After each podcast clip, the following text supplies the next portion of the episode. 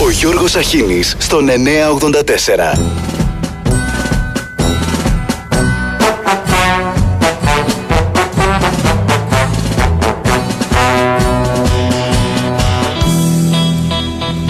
Τα νέα μέτρα στήριξης των πολιτών, με ανακοίνωσε κυρίες και κύριοι σήμερα ο Πρωθυπουργός στη σκιά των εφιαλτικών αυξήσεων.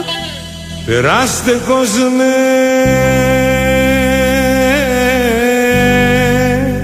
Το Fuel Pass 2 έχει μεγαλύτερη επιδότηση για περισσότερους. Σηκωθείτε από όπου κι αν είστε! Οι δυνητικοί δικαιούχοι είναι 3,1 εκατομμύρια από τα 3,5 εκατομμύρια ιδιοκτητών οχημάτων. Φάτε βρείτε από αλλού! Περάστε κόσμε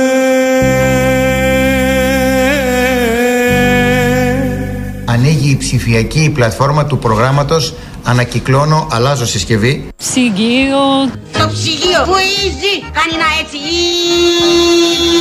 τηλεόραση, α, καταψύχτη. Τα λιγουρεύεστε! Η επιδότηση ξεκινάει από 30% και φτάνει το 50% του κόστου των συσκευών Και καλά και φθηνά, κορίτσια! Τα λιγουρεύεστε! Περάστε κόσμε Το πακέτο στήριξη έρχεται να ολοκληρώσει και το Power Pass, η επιδότηση που αφορά λογαριασμούς ρεύματος. Πώς ένιωσες όταν άνοιξε το φάκελο; Ότι μου ειλικρινά, αν δεν έπαιρνα υπογλώσιο, θα πάθαινα συγκοπή. Αυτό είναι σίγουρο. Με το ποσοστό της επιδότησης να ανέρχεται στο 60% της αύξησης της τιμής του ρεύματος της πρώτης κατοικίας. Προλάβατε! Προλάβατε! Τα αφεντικό τρελάθηκε Οι άμεσες και οι έμεσες ενισχύσεις κατά των ε, ε, ανατιμήσεων στην ε, ενέργεια αγγίζουν πλέον τα 8 δισεκατομμύρια ευρώ. Χαρίζει δε πουλάει Φορτώστε! Περάστε κόσμε Πάρτε τα όλα Καλό είναι, ό,τι παίρνεις. Περάστε κόσμε Πάρτε απ' όλα Μια ετησούλα θα την κάνω. Τα αφεντικό τρελάθηκε Είναι όλα αυτά μία πλευρά της κοινωνικής μας πολιτικής Εγώ νομίζω ότι πιο σοσιαλδημοκρατικό κόμμα από τη Νέα Δημοκρατία δεν έχω ξαναδεί. Προσέξτε, θα φύγουν οι Ειλικρινά. Ειλικρινά, δεν έχω ξαναδεί. Σεισμός, σεισμός, σοσιαλισμός! Νομίζω ότι πιο σοσιαλδημοκρατικό κόμμα από τη Νέα Δημοκρατία δεν έχω ξαναδεί. Προσέξτε, θα φύγουν Ειλικρινά. Ειλικρινά, δεν έχω ξαναδεί. Σεισμός, σεισμός, σοσιαλισμός! Εμπρός για να είναι 81! Αυτή η μιζέρια δεν αλλάζει με επιδόματα της τελευταίας στιγμής.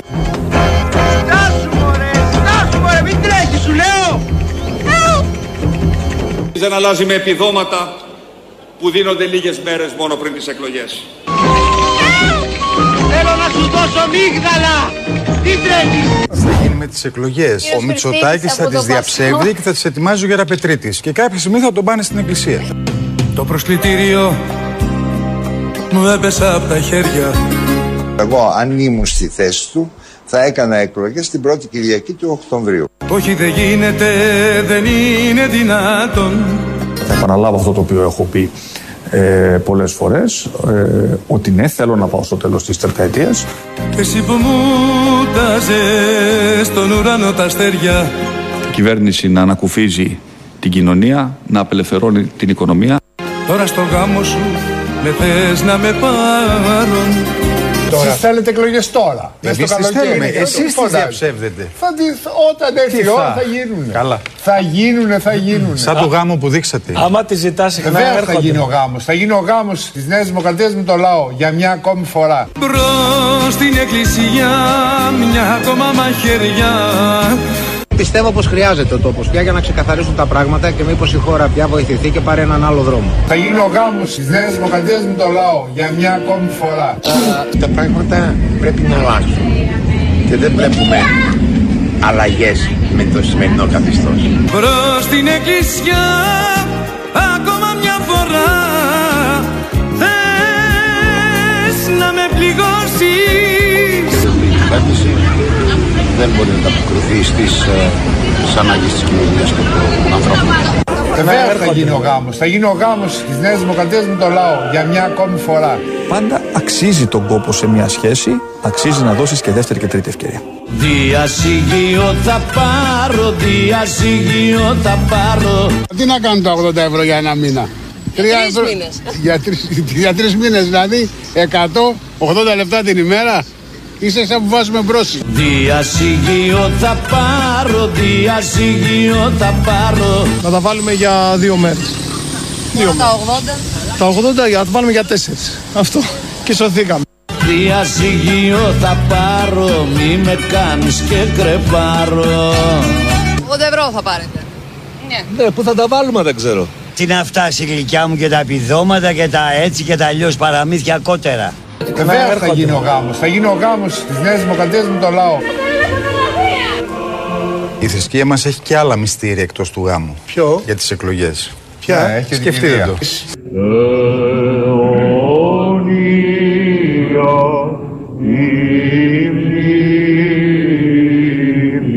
Ακάκιε, τον καφέ της παρηγοριάς. Έφτασε, έφτασε. Θα τις κάνει όποτε κρίνει ότι είναι χρήσιμο για τη χώρα. Έτσι κι αλλιώς αυτός θα ξανά είναι πρωθυπουργός. Αν κάποιοι συμβουλεύουν τον κύριο Μητσοτάκη ότι μπορεί να κερδίσει τις εκλογές με βεβαιότητα, ε, νομίζω ότι έχει πάρα πολύ ανόητους συμβούλους. Μα έτσι κι αλλιώς θα είναι πρωθυπουργός πάλι, δεν υπάρχει θέμα γι' αυτό. Αναμένονται σοβαρά γεγονότα. Ωραία, τι έχει να γίνει. Ποιος θα πάει ομαλά στις εκλογές, κύριε Ζαχαριάδη; Εσείς με τον κύριο Βελόπουλο, ας πούμε, δεν μπορείτε να καθίσετε να. Δεν υπάρχει καμία τέτοια περίπτωση. Γιατί δεν υπάρχει, Θέλω να άμα- το ξεκαθαρίσω. Άντε καλέ. Θα βάλετε τη, τη χώρα σε δεύτερη μοίρα Άντε καλέ. παρά να συνεργαστείτε με κάποιον. Δεν μπορούμε να κάνουμε Κύριε- ποτέ στην κυβέρνηση. Γιατί, Ποτέ. γιατί; Είμαστε εμείς, όπως είπατε, κόμμα που ε, σ- ταυτίζεται με Όχι, την είπε και ανομαλία. για- Πηγή της ανομαλίας εδώ. Το Πασόκ. Της ανομαλίας είναι.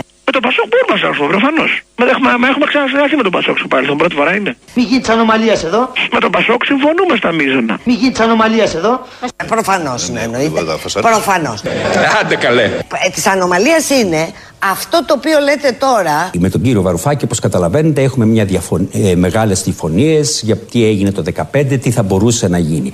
Αλλά όταν ψηφίσεις την απλή αναλογική, είναι μέσα στη λογική σου ότι με ανθρώπους που έχεις διαφωνήσει στο παρελθόν και διαφωνείς τώρα, πρέπει να τα βρεις. Ελπίζω να μην σας βάζω ιδέες, μην το κάνετε. Είναι διανοητικό πείραμα. Πηγή της ανομαλίας εδώ. Ακούστε τώρα ποίημα, ακούστε. Θα τρελαθείτε. Το αφιερώ, ρε παιδιά. Αν κάποιοι επιλέγουν την προκλητικότητα, απαντάμε πάντα με ψυχραιμία και ετοιμότητα. Αραμπάδες και καρούλια. Στα επιθετικά πυροτεχνήματα αντιτάσσουμε ακλόνητα επιχειρήματα. Ραπανάκια και μαρούλια. Άλλωστε Ελλάδα και Κύπρος δεν έχουν θράσος, έχουν θάρρος. Μια παντόφλα στο κρεβάτι. Δεν ανοίγουμε διάλογο με το παράλογο. Βάσανα που έχει αγάπη. Όμως συζητούμε για να οικοδομούμε και είμαστε πάντα έτοιμοι να συζητήσουμε για την ανάπτυξη της οικονομίας και την ευημερία της κοινωνίας. Ωραία που είναι η λιβαδιά. Χωρίς καμιά αιτία. Τόση ψυχεδέλεια.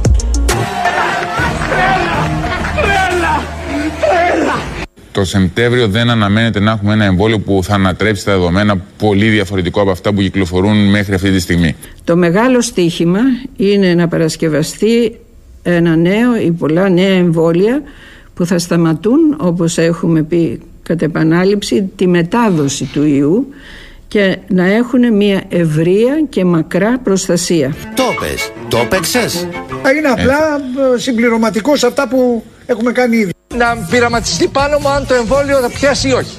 Μια ζωά με φόβο σε μια παρτίδα σκάκι Σε ένα σταυρόλεξο για λίτες δυνατούς Θα είναι υποχρεωτικό όπως ήταν τις προηγούμενες φορές; Όχι, θα υπάρξει σύσταση. Υποχρεωτικό σημαίνει το εμβόλιο ποτέ δεν ήταν υποχρεωτικό. Έτσι, το εμβόλιο ποτέ δεν ήταν υποχρεωτικό. Και ο εμβολιασμός τους καθίσταται στο εξής υποχρεωτικός. Να έχουν σύνταγμα ή να μην έχουν. Είναι υγειονομική είναι όσοι περιθάλπουν ευπαθείς ομάδες. Εκεί βάζουμε υποχρεωτικότητα και βάζουμε και το σκληρό, αν θέλετε, μέτρο της αναστολής να μην εργάζεσαι. Το εμβόλιο ποτέ δεν ήταν υποχρεωτικό. Διορία μέχρι και τα μέσα Ιανουαρίου για να κάνουν την πρώτη δόση θα έχουν οι πολίτες άνω των 60 ετών ώστε να μην πληρώσουν πρόστιμο. Έτσι, το εμβόλιο ποτέ δεν ήταν υποχρεωτικό. Να αρκεστούν εις αυτά που έχουν. Δεν είναι και όριμοι για να το έχουν. Οι άνθρωποι που έχουν πάρει τρία ή τέσσερα εμβόλια και έχουν μολυνθεί δύο φορές μπορούν κάλλιστα να ξαναπάρουν την όμικρον 5 τον καινούριο ιό και ε, ή να την περάσουν α, λογικά. Ναι, άρα δεν μας προφυλάσσει κάτι, αυτό μας λέτε τώρα. Έλα, δεν το πιστεύω. Έλα, δεν το πιστεύω. Ε, θα έχουμε επανάληψη του περασμένου καλοκαιριού. Το περασμένο καλοκαίρι, αν σας θυμίσω από τον Ιούλη, έπιασε η καινούρια επιδημία Δέλτα ε, στην Ελλάδα. Στην αρχή έλεγαν όλοι ότι η Δέλτα που ήταν από τα, από τα χειρότερα στελέχη που έχουμε δει του ιού έλεγαν ότι δεν τρέχει τίποτα, είναι ακίνδυνη, μια χαρά τα πράγματα, δεν πεθαίνει κανένας. Ξέρουμε τι κάνουμε, χρειάζεται τη βοήθεια του Θεού για να μείνει η Ελλάδα εκτός του τρίτου κύματος. Κάντε το σταυρό σας και πάμε γερά. Οι θάνατοι φάνηκαν μετά από ένα και δύο μήνες. Ξέρουμε τι κάνουμε, πάμε τη χώρα με ασφάλεια και πάμε γερά. Η Παναγιά μαζί μας δηλαδή.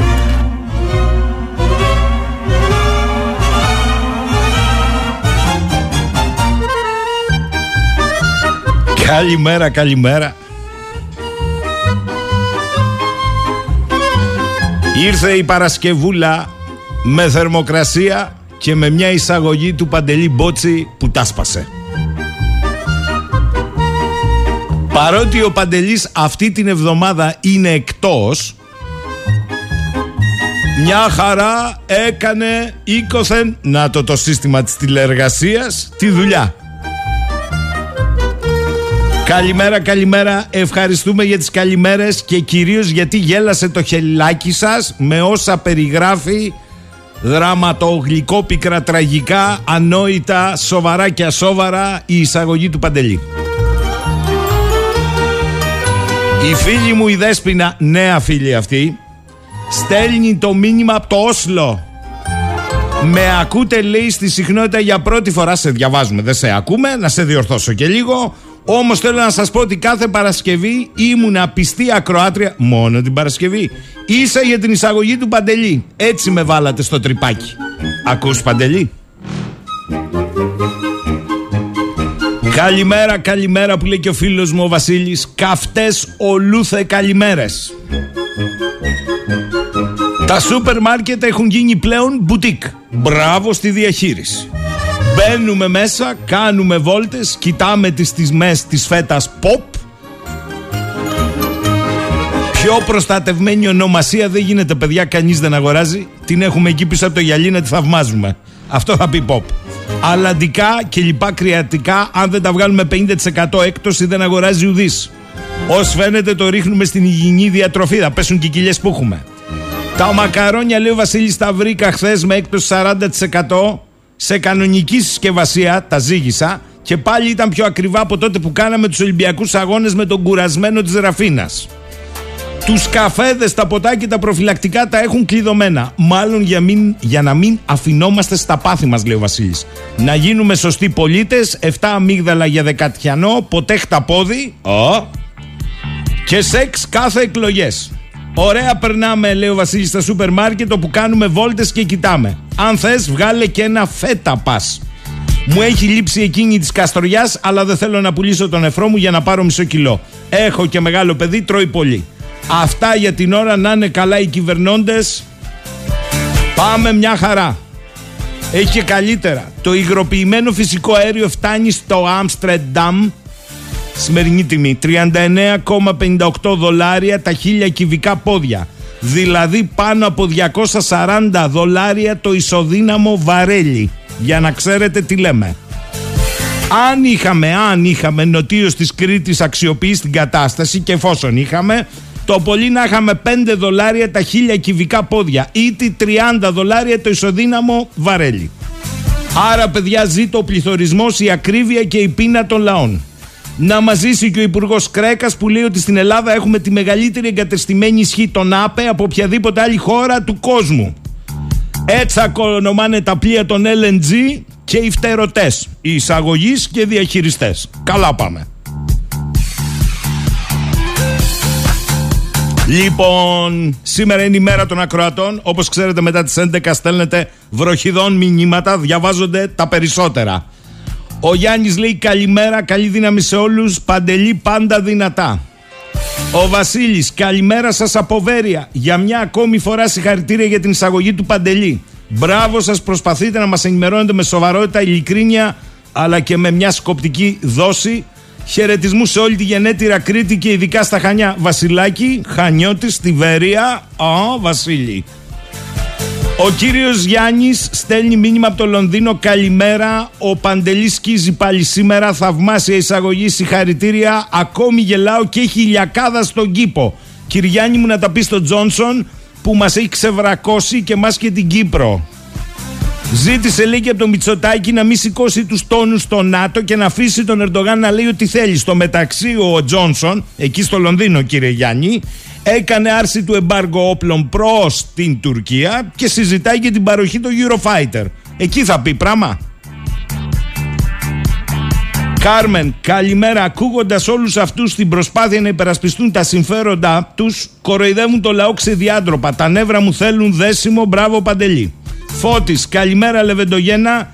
Γιώργο, ομολογεί ο βουλευτής Νέας Δημοκρατίας ότι το κόμμα του θα μας κάνει ότι θα βρει κανείς άμα αναλύσει τη λέξη γάμος.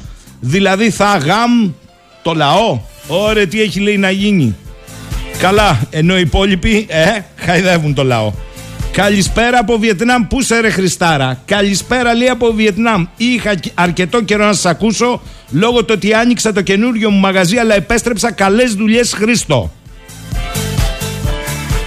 Κωστής, Γιώργο, καλημέρα από Ήο. Εχθές αναρωτήθηκα τι έγινε με εκείνους εγκλωβισμένους Αττικής Οδού. Τα πήραν τα 2.000 ευρώ; Δεν ξέρω, έχει κάνει η έφεση, ένσταση, κάτι τι στα δικαστήρια η διαχειρίστρια εταιρεία για το πρόστιμο. Αυτό ξέρω να σου το πω, Κωστή μου. Οι με τα δεν ξέρω, τα πήραν. Έλαντε. Ο φίλος μου Γιώργος Ονιόπαντρο, η εισαγωγή του Παντελή είναι σαν ένα restart. Μας φορτώνει όλη τη βδομάδα ο Σαχίνη και έρχεται ο Παντελής με ένα restart και μας φτιάχνει. Και εδώ του πάλι την επόμενη βδομάδα. Να μου το θυμηθείτε, αν σταματήσει ο Παντελής, ο Παντελής θα κλατάρουμε όλοι. Έτσι πως πάει παιδιά, βλέπω να σταματάμε όλοι μαζί. Λοιπόν, θα πάμε με τραγούδι Παρασκευούλα είναι. Ωραία. Του κάψατε χθες το Στεφάνι τα Ιαννιού. Όχι. Ανάβουνε τα Ιαννιού φωτιές, παιδιά. Δεν... Ε, αλίμονο. Ε, δεν το γράφει το Facebook, το Instagram, το Twitter, το TikTok, το Snapchat. Δεν τα γράφει αυτά. Γράφει μέρα γενεθλίων, ο Ρουφιάνος, για να πεις στον άλλον το τυπικό να σε καλά. Με θυμήθηκε, έχω followers. Υπάρχει άμα έχεις followers να πετάξεις το στεφάνι στη φωτιά να πηδήξεις από πάνω. Πού να πηδήξεις τώρα, ε; Πάμε με τραγούδι χαρούμενο. Πάμε.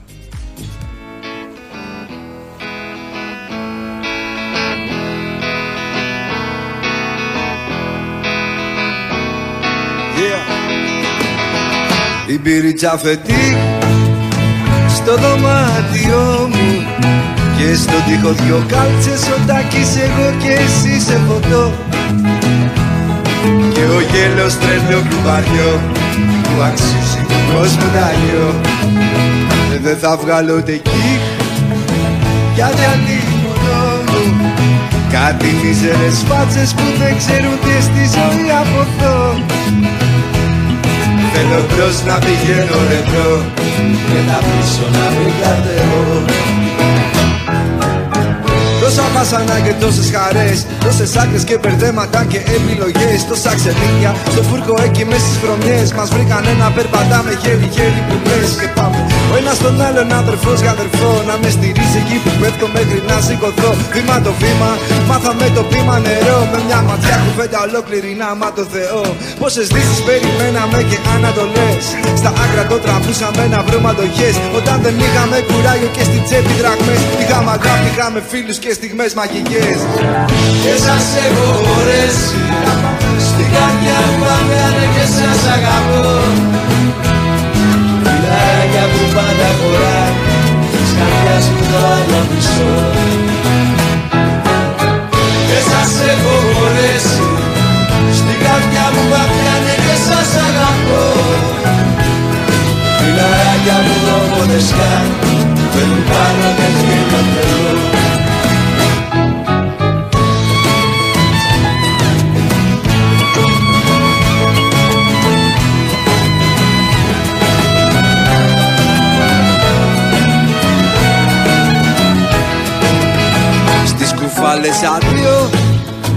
στους δίθεν καλούς. Ένα γιο για τους μάκες που με τις ατάκες τους φέρνουν σεισμούς Μην το βάζετε κάτω τα ακούς Γιατί αλλιώς θα χαθούμε με αυτούς. Στις αγάπης το πλοίο που δεν παίρνει κακούς Αν δεν είχα μανάκες θα την είχαμε κάνει εδώ και καιρούς. Σε ρυθμούς λίγο πιο καλαρούς Αποφεύγοντας τους τοξικούς Όσες επιτυχίες, τόσες καταστροφές. Τα ταξίδια, η καζούρα, η καψούρα, το στρες. Τα κορίτσια, τα γυνάτια, τα καπρίτσια να θε. Να βάλεις φόκο μες στη νύχτα και τις αναστολές. Τα ίδια λάθη και σε χίλιε ζωές. Παρκαρισμένος στον νόμο μου, σε θυμάμαι να κλε. Την καρδιά σου να νιώθω να μου βαράει βουνέ. Δεν τα ξαναγαπήσω, λιάκο τρελαμένος να λες. Μα το είδαμε όπως και κορυφές Μα πάμε μόνο μπροστά. Το ζητάνε εποχές Τώρα πετάμε δεν πατάμε Τώρα είμαστε φρες Τώρα ψηλά κρατάμε όσα δεν μπορούσαμε χθες.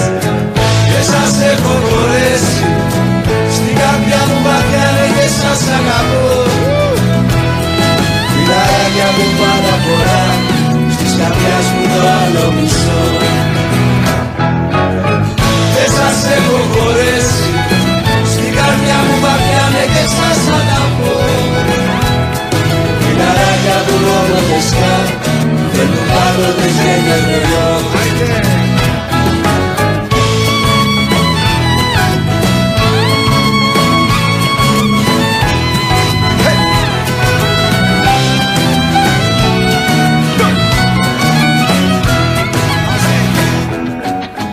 Και σας έχω χωρέσει καρδιά μου βαθιάνε και σας αγαπώ.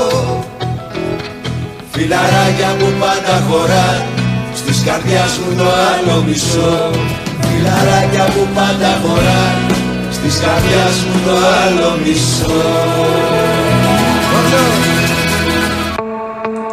10 και 33 η φίλη μου η Νίκη λέει καλημέρα σας, μπράβο στον Παντελή, χαίρομαι που σας ακούει κόσμος σε όλη την Ελλάδα και το εξωτερικό είναι θετικό οι άνθρωποι να ψάχνουν την αλήθεια μακριά από τα ταϊσμένα μέσα της πρωτεύουσα. Ευτυχώς που τους πήρε χαμπάρι ο κόσμος. Μη σταματήσετε να είστε αληθινοί. Αν δεν σταματήσουμε, ε.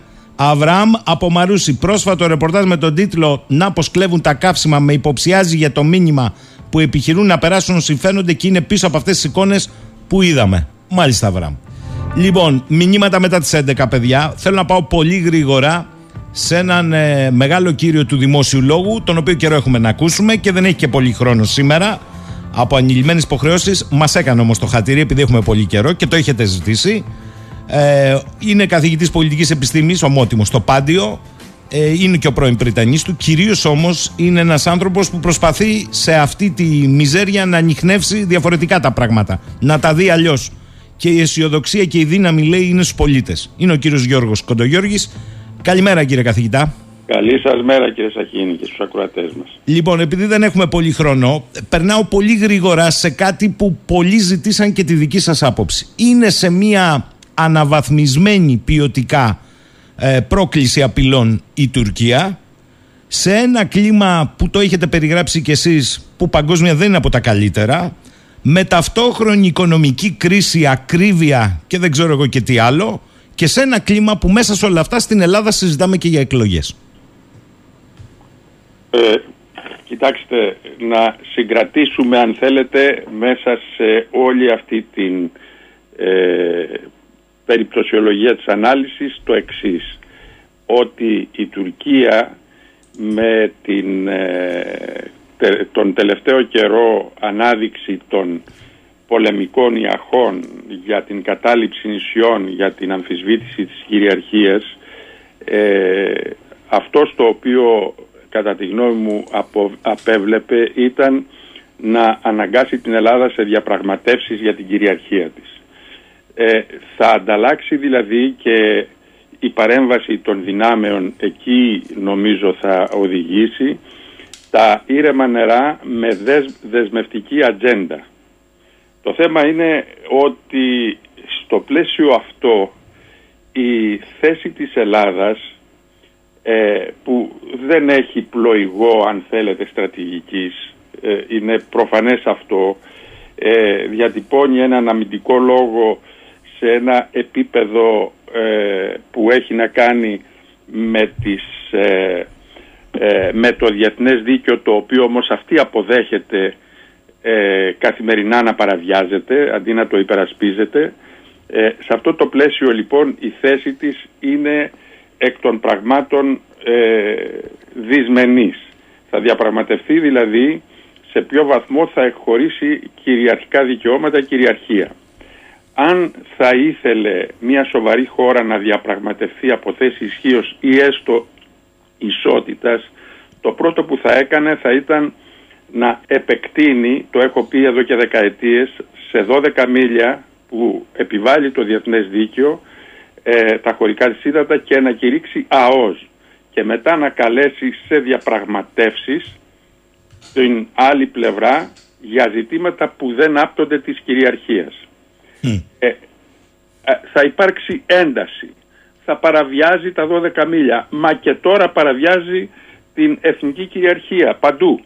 Είναι διάτρητη και ε, την υπερασπιζόμαστε με δηλώσεις και μόνο ή με προσφυγές, ε, παράκλητες προσφυγές στη διεθνή κοινότητα. Βεβαίως η διεθνής κοινότητα είναι μια δύναμη εξίσου ισχυρή και ίσως και ισχυρότερη πολλές φορές από την οπλική δύναμη τους συσχετισμούς ισχύως. Όμως δεν είναι αυτή η λύση. Πρέπει να συνοδευτεί με αντίστοιχη βούληση και στρατηγική. Μισό λεπτό κύριε καθηγητά. Αν καταλαβαίνω καλά λέτε ότι αυτό που είναι αυτονόητο δικαίωμά μας δεν είναι κάτι που το παίρνουμε επειδή το βρήκαμε σήμερα το πρωί. Θα έπρεπε να το έχουμε ασκήσει ανεξάρτητα αν θα το παραβιάζει η Τουρκία γιατί ούτως ή άλλως σήμερα παραβιάζει χωρίς να το ασκούμε και φτάνει στα 6 μίλια. Ποια η διαφορά λέτε; Δεν φτάνει μόνο στα 6 μίλια. Ναι, ναι, και παρακάτω. Σωστά. Και υπερπτήσεις κάνει, έχετε δίκιο εσείς. Εγώ το είπα σχηματικά. Ε, ε, το έχω πει πολλές φορές. Αυτό που γίνεται στο Αιγαίο με την ε, πολεμική αεροπορία της Τουρκίας είναι κατά αντιστοιχεία αυτό που θα γινόταν αν έβαζε μία μονάδα, ένα τάγμα μέσα στο ελληνικό έδαφος στον Εύρο, έφτανε μέχρι την ε, Κομωτινή, ε, ίσως και παραπέρα και μετά ε, του επέστρεφε και τους ακολουθούσαμε και εμείς και λέγοντας ότι κάνουμε ανάσχεση. Ε, δεν γίνεται να λες ότι υπερασπίζεσαι και στηρίζεσαι στο διεθνές δίκαιο και το διεθνές δίκαιο αποδέχεσαι να το, να το παραβιάζει ο άλλος μάλιστα καταπατώντας, κάνοντας διάτρητη την εθνική σου κυριαρχία. Ε, δεν, δεν μπορείς να πας σε διαπραγματεύσεις με αυτούς τους όρους. Και μάλιστα, εγώ θα, θα, θα υπογραμμίσω και κάτι άλλο, ότι ήδη το πλαίσιο των εκχωρήσεων, των παραχωρήσεων έχει διατυπωθεί από ελληνικής πλευράς. Πώς το λέτε αυτό; Προσέξτε, ε, ο τρόπος του σερβιρίσματος είναι και το εύρος των, των ε, ε, παραχωρήσεων ε, συζητείται. Θα σας πω γιατί. Η ΑΟΣ μεταξύ του, του νομού, όχι Λασιθίου, αλλά του νομού Ηρακλείου και της Κύπρου, δηλαδή στην περιοχή αυτή, δεν έχει χαραχθεί. Δεν ξέρουμε γιατί δεν έχει χαραχθεί. Γιατί αυτό θα είναι αντικείμενο διαπραγμάτευσης μαζί με το, το, το, τη, θάλασσα, τη θαλάσσια περιοχή του, του Καστελορίζου. Ε, τα 12 μίλια δεν ξέρουμε ότι έχουν συζητηθεί ε, στο πλαίσιο των διερευνητικών εντολών. Το έχουν πει αυτό το πράγμα και έχουν, έχει επίσης καταγραφεί ε, κατά καιρούς τι θα παραχωρήσει η Ελλάδα. Το ζήτημα είναι ότι απομένουν λεπτομέρειες και βεβαίως δεν χρειάζεται να κρυφτούμε πίσω από τα δάχτυλά μας. Το γεγονός ότι η, ο ιδιωτικός οργανισμός που λέγεται Ελιαμέπ είναι ο διαρκής σύμβουλος όλων των κυβερνήσεων, όλων των αποχρώσεων, δείχνει πού πηγαίνει, διότι ο οδηγός αυτού του συμβιβασμού είναι αυτή η οργάνωση και η φορείς της. Επομένως, γνωρίζουμε πού θα κάτσει, θα, θα καθίσει όπως λέγεται στην ε, χαρτοπεκτική η μπίλια. Ε, γίνεται πολλής λόγος, ξέρετε, για τη Χάγη. Η Χάγη δεν θα ήταν κακή εάν η, η, η, προσφυγή της είχε να κάνει με την αντιμαχία των δύο πλευρών ε, καταθέτοντας τις προτάσεις αλλά και διεκδικώντας. Εν προκειμένου έχουμε δύο τρόπους να προσφύγουμε στη Χάγη. Η μία είναι να προσφύγουμε και να διεκδικήσουμε αυτό το οποίο επιτάσσει το διεθνές δίκαιο.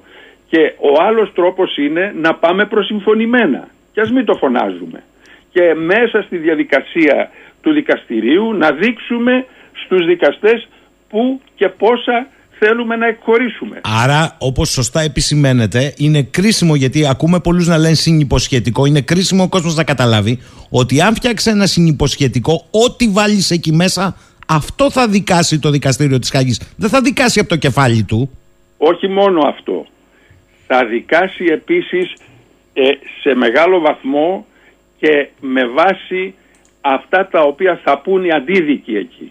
Δηλαδή αν η Ελλάδα πει ε, δεν βαριέσαι ας ακολουθήσουμε αυτή την κατεύθυνση και αυτήν θα υπερασπιστούμε ατύπως ή θα τους υποβάλουμε τις σκέψεις σχετικά. Ε, γιατί οι δικαστές να μην αποφασίσουν αυτό; Ε, επομένως, ε, το τι και πόσα εν τέλει, αν θέλουμε να καταλήξουμε σε ένα συμπέρασμα, τι και πόσα θα εκχωρήσουμε, ε, εξαρτάται από την βούληση που έχουμε και τη στρατηγική μας θέλουμε μια ισορροπία ασφαλείας την οποία χάσαμε το 1922 και διαρκώς τροφοδοτούμε με, με ενδοτισμό την αντίληψη της Τουρκίας ότι μπορεί να τα πετύχει όλα όσα διεκδικεί από την Ελλάδα ή θέλουμε και εν ώψη του γεγονότος ότι έχει μια φιλοδοξία να γίνει περιφερειακή δύναμη να διαμορφώσουμε τους όρους μιας αποτρεπτικής ισορροπίας που θα μας αφήσει ήσυχους και για το μέλλον γιατί θα ξέρει ότι είμαστε διατεθειμένοι να την υπερασπιστούμε. Ξέρετε, η, πρέπει να πω το εξής που μου προκαλεί εντύπωση ε, όταν βλέπω πώς διαπραγματεύονται ε, και πώς διατυπώνουν το εθνικό αίτημα οι ελληνικές κυβερνήσεις. Το Αιγαίο και η Κύπρος είναι δύο κομβικά σημεία παγκόσμιας σημασίας. Το, η Κύπρος, διότι όποιος ελέγχει την Κύπρο ε, έχει υπό τον έλεγχό του ουσιαστικά τη Μέση Ανατολή και κυρίως τη μισή Μεσόγειο ε, αν ελέγξει η Τουρκία την Κύπρο θα ελέγξει και την Ελλάδα διότι θα γίνει μια περίκλειστη λίμνη στην περιοχή που θα πρέπει να στοχάζεται με τους όρους της ε, εσωστρέφειας η Ελλάδα πια αλλά ε, αυτό δεν έχω δει κανέναν να το πουλάει σε εισαγωγικά στις δυνάμεις που διαμορφώνουν το χάρτη στην περιοχή. Το ίδιο συμβαίνει με το Αιγαίο. Το Αιγαίο ξέρετε, άρα τα 12 μίλια, έχει καταστατική σημασία διότι είναι η άλλη πλευρά των στενών. Δεν υπάρχει στρατηγική σημασία των στενών που κατέχει η Τουρκία εάν το Αιγαίο ελέγχεται από άλλη δύναμη. Είναι κρίσιμη σημασίας επομένως ποια θέση επιφυλάσσουμε για το Αιγαίο.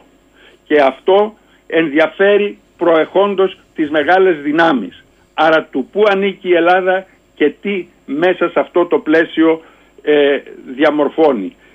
Πιστεύω κύριε Σαχίνη ότι τα συμφέροντα της Ελλάδας είναι πολύ περισσότερο, εξ αποστάσεως πολύ περισσότερο συμβατά με εκείνα των δυνάμεων που διαμορφώνουν το γεωπολιτικό χάρτη της περιοχής από ότι της Τουρκίας και οποιαδήποτε άλλη, οποιασδήποτε άλλης χώρας. Κρίσιμη ερώτηση εδώ κύριε καθηγητά. Υπό αυτή την έννοια, οι μεγάλοι παίκτες ισχύως θα θέλαν να δουν μια Τουρκία; Είναι ένα λογικοφανέ ερώτημα και αναπτύσσεται στην εσωτερική ατζέτα. Μια Τουρκία παντοδύναμη, στενά, Αιγαίο, Κύπρο, θα την αφήναν. Μα ακριβώς αυτό, ε, σε αυτό ήθελα να καταλήξω και το έχω πει πολλές φορές κύριε Σαχίνη. Η Ελλάδα μπορεί να παίξει το ρόλο του αναχώματος σε αυτή την ηγεμονική βούληση της Τουρκίας που δεν τη θέλει κανείς στην περιοχή. Αλλά... Ούτε η Ρωσία, ούτε η Κίνα, αλλά κυρίως ούτε η Δύση. Αλλά αν δεν το κάνει λέτε, τι θα κάνουν οι άλλοι, ε; Εάν η Ελλάδα θελήσει να επεξεργαστεί στρατηγικές σε αυτή τη βάση που σας περιέγραψα θα έχει το μεγάλο πλεονέκτημα ότι δεν θα υπάρχει κανείς που να θέλει και θα χρησιμοποιηθεί επίσης η Ελλάδα ως ανάχωμα και άρα θα έχει τις προϋποθέσεις να ζήσει ελεύθερη διότι εδώ διακυβεύεται το μέλλον της. Διακυβεύεται δηλαδή αυτή τη στιγμή ανάλογα με το πώς θα ρυθμιστούν οι σχέσεις ε, που είναι σε εκκρεμότητα με την Τουρκία από το αν θα μείνει όχι Φινλανδία κατά το παρελθόν όπως έλεγα τη δεκαετία του, στις αρχές της δεκαετίας του 80 αλλά εάν θα μεταβληθεί σε ίμια. Μην το ξεχνάμε αυτό. Δεν θα μας σώσει δηλαδή η Ευρωπαϊκή Ένωση ε, από τα ε, χέρια της Τουρκίας εάν εμείς παρετηθούμε. Και εδώ είναι το κρίσιμο ερώτημα που το βλέπουμε να αναπτύσσεται ε, με τους όρους της πελατειακής σχέσης και των επιδομάτων ακόμη. Ε, για να μπορούμε να παίξουμε αυτόν τον ρόλο πρέπει να επεξεργαστούμε στρατηγικές αλλά πρέπει να έχουμε και μια ισχυρή Ελλάδα. Η ισχυρή Ελλάδα ε, συνεπάγεται ισχυρή οικονομία, παραγωγική οικονομία και όχι επιδόματα. Χρειάζεται πανεπιστήμια που δεν είναι προεκτάσεις της, της πιο εσχρής ε, κομματοκρατίας αλλά παρά, που θα παράγει γνώση και τεχνογνωσία. Χρειάζεται επομένως να ακολουθήσουμε πολιτικές που θα μεταφέρουν την Ελλάδα στο μέλλον και θα πάψει να είναι η Ελλάδα της δυστυχίας, της κομματοκρατίας και της πελατειακής αποδόμησης. Κύριε καθηγητά, επειδή έχετε λίγο χρόνο, θέλω πολύ γρήγορα, πάρα πολλά μηνύματα πρέπει να σας πω, πάρα πολλά. Δεν μπορώ να τα ζητάω συγγνώμη από τους ακροατές. Κρατάω ένα που λέει ο φίλος ο Περικλής, ο Κοντογιώργης θα έπρεπε να διδάσκεται στην εκπαίδευση. Πέστε του μπράβο από πάρα πολλούς Έλληνες εντός και εκτός Ελλάδας. Δυστυχώς έχουμε εμείς ο λαός το καταλαβαίνουμε λίγο μεθοδεύσεις εκχώρησης. Μόνο με την αλήθεια μπορούμε να πορευτούμε. Και το ερώτημα πολλών εδώ, βλέπω κύριε Κοντογιώργη, είναι άρα μπορεί να είναι μία κρίση με πολλά εισαγωγικά στημένη από κάποιους για να κάτσουμε σε ένα τραπέζι επί των δικών μας. Μην, μην δαιμονοποιούμε τον ξένο παράγοντα. Είναι το άλοθη της κομματοκρατίας. Ε, τα ελληνικά προβλήματα είναι εσωτερικά προβλήματα τα οποία εποφελούνται οι δυνάμεις, ο εξωτερικός παράγοντας. Δεν είναι αυτός που τα δημιουργεί. Ε, εμείς τρώνουμε το τραπέζι για να τον καλέσουμε συνδετημόνα στη, στα δικά μας προβλήματα και να μοιράσουμε για να λύσουν οι, οι, οι αυθέντες της κομματοκρατίας την, ε, το όφελος της νομιμοποίησής τους στην εξουσία. Έχω πει κύριε Σαχίνη πολλές φορές ότι η Ελλάδα χρειάζεται ηγέτη όχι σούργελα τύπου Τσίπρα που ανδρώθηκε μέσα στην πιο ε, απεχθή πλευρά της κομματοκρατίας που είναι η παρατάξη των πανεπιστημίων όχι μικρούς ηγέτες διαχειριστές όπως η άλλη πλευρά που μας κυβερνάει αλλά χρειάζεται ηγέτες που θα έχουν όραμα και θα πάνε μπροστά τη χώρα, θα τη μεταφέρουν στο μέλλον. Το πολιτικό σύστημα εναποθέτει τις τύχες της χώρας στο μονάρχη. Ε, όταν δεν έχουμε μονάρχες, αν, όταν το πολιτικό σύστημα δεν καλεί ανθρώπους οι οποίοι θα παίξουν αυτό το ρόλο, τότε η τύχη της χώρας θα, θα πρέπει να ε, αποδεχθούμε ότι αφέθηκε στην τύχη της από εμάς. Λέει ο Σάκης, ε, καλή διαπίστωση του κύριου Κοντογιώργη να αναζητούμε τις αιτίες στο εσωτερικό. Όμως, λέει κύριε Κοντογιώργη, εδώ γίνεται συζήτηση για να πάρει η Τουρκία τώρα Eurofighter. Τα Eurofighter χρηματοδοτούνται από όλους τους προπολογισμού των χωρών της Ευρωπαϊκής Ένωσης και από τους Έλληνες. Αν είναι το εμβληματικό αεροσκάφος της Ευρωπαϊκής Ένωσης, το δίνουν σε χώρα που δυνητικά μπορεί να επιτεθεί στην Ελλάδα; Ε, η απάντηση είναι σαφής. Μέχρι τη δεκαετία του 80 οι συσχετισμοί δύναμης ήταν συντριπτικά υπέρ της Ελλάδας. Διότι η Ελλάδα είχε μια ισχυρή οικονομία και μπορούσε να υποστηρίξει με την οικονομία της αυτή και την άμυνά της και όλα. Δεν την απασχολούσε από πού θα αγόραζε η Τουρκία ε, όπλα. Η οι διακρατικές σχέσεις πρέπει να αντιληφθούμε ότι είναι σχέσεις δύναμης και συμφερόντων. Δεν είναι σχέσεις αλληλεγγύης εάν δεν συντρέχουν σχέσεις συμφερόντων κοινών. Γι' αυτό λέω πρέπει να συγκλίνουμε τα συμφέροντά μας διότι είναι συμβατά με τα συμφέροντα των δυνάμεων και να διαμορφώσουμε εκεί τις συμμαχίες μας. Στο, στο τελευταίο έργο μου «Η Δημοκρατία και ο πόλεμος στο Θουκυδίδη» που εκδόθηκε προμηνός ε, θα δει κανείς πώς διαμορφώνονται σήμερα και πάντοτε οι διακρατικές σχέσεις. Δεν είναι σχέσεις ηθικής, ιδεοντολογίας. Είναι σχέσεις δύναμης. Όταν λοιπόν είμαστε ισχυροί και έχουμε στρατηγική και γνωρίζουμε πώς θα διαμορφώνουμε με τις εξωτερικές συμμαχίες, εκεί θα πάμε. Όταν οδηγούμε τη χώρα στη λαιλασία εσωτερικά, όπως έγινε στη διάρκεια της μεταπολίτευσης, την εκχωρούμε στους ξένους για να μας φέρουν μνημόνια εξάρτησης και ε, νομής, της συνομής της χώρας, του πλούτου και όχι μόνο, σημαίνει ότι εμείς στρώσαμε το τραπέζι στους ξένους. Μάλιστα. Εκεί λοιπόν είναι το πρόβλημα. Ας το χαστούμε για το τι κάνουμε μέσα και μετά να σκεφτούμε τι γίνεται ε, από εκεί που θα αναμέναμε διαφορετικά. Βλέπουμε την Ισπανία να ενισχύει την Τουρκία διότι θέλει να ενισχύσει την οικονομία της. Θέλω Εμείς τι κάνουμε, θα παρακαλέσουμε την Ισπανία ή θα, θα δημιουργήσουμε τους όρους να έχουμε ικανή αποτρεπτική δύναμη, κυρίως αποτρεπτική βούληση, γιατί μπορεί να έχει κανείς την οπλική δυνατότητα όπως... Αλλά να μην έχει τη βούληση. Έχετε δίκιο. Θέλω να κλείσουμε γιατί θα βγείτε εκτός χρόνου και ξέρω ότι έχετε πήγον, επίγουσα συνάντηση με το εξής. Μέσα σε αυτό το κλίμα ε, πέφτουν οι προειδοποιητικές από όλους για προεκλογικό κλίμα. Και λέει εδώ ένας φίλος, ρώτασε αυτό το κλίμα, εδώ ο κόσμος καίγεται από την ακρίβεια δεν μπορεί να κινηθεί, να ζήσει, να αναπνεύσει από τα εθνικά και συζητάνε όλοι τους για εκλογές. Θέλω να το ρωτήσεις, λέει, τη γνώμη του για την αποχή του λαού από τις εκλογές, όπως είδαμε στη Γαλλία, αλλά και στην πατρίδα μας. Θα εξυπηρετήσει ή η αποχή θα εξυπηρετήσει άλλους που στο όνομα της εκλεγμένης μοναρχίας που λέει ο κύριος Κοντογιώργης θα κάνουν ό,τι θέλουν; Ε, η πρότασή μου είναι να μην μπαίνουν σε, στην, στα διλήμματα της μικρής εικόνας. Το πρόβλημα της Ελλάδας είναι το πολιτικό της σύστημα που είναι αναντίστοιχο και ξένο σώμα προς την κοινωνία και, τις, και τα εθνικά συμφέροντα. Αυτό είναι σαφές. Εάν αυτή τη στιγμή δεν υπήρχε η σαφής αντίσταση της κοινωνίας, ο φόβος της δηλαδή ότι θα λιντσαριστούν εκλογικά αλλά και όχι μόνο, να είστε βέβαιοι ότι δεν θα είχαμε μία πρέσπα αλλά πολλές πρέσπες. Θα τα είχαν εκχωρήσει όλα διότι αν παρακολουθήσετε τον πολιτικό λόγο των περισσότερων που ανήκουν σε αυτή την πολιτική τάξη που καλεί το σύστημα θα διαπιστώσετε ότι διατείνονται ότι, χωρίς εδώ ότι υπηρετούν τον εθνικισμό των άλλων για να καταστήλουν τον ελληνικό εθνικισμό. Ουσιαστικά δηλαδή υπηρετούν ξένα συμφέροντα.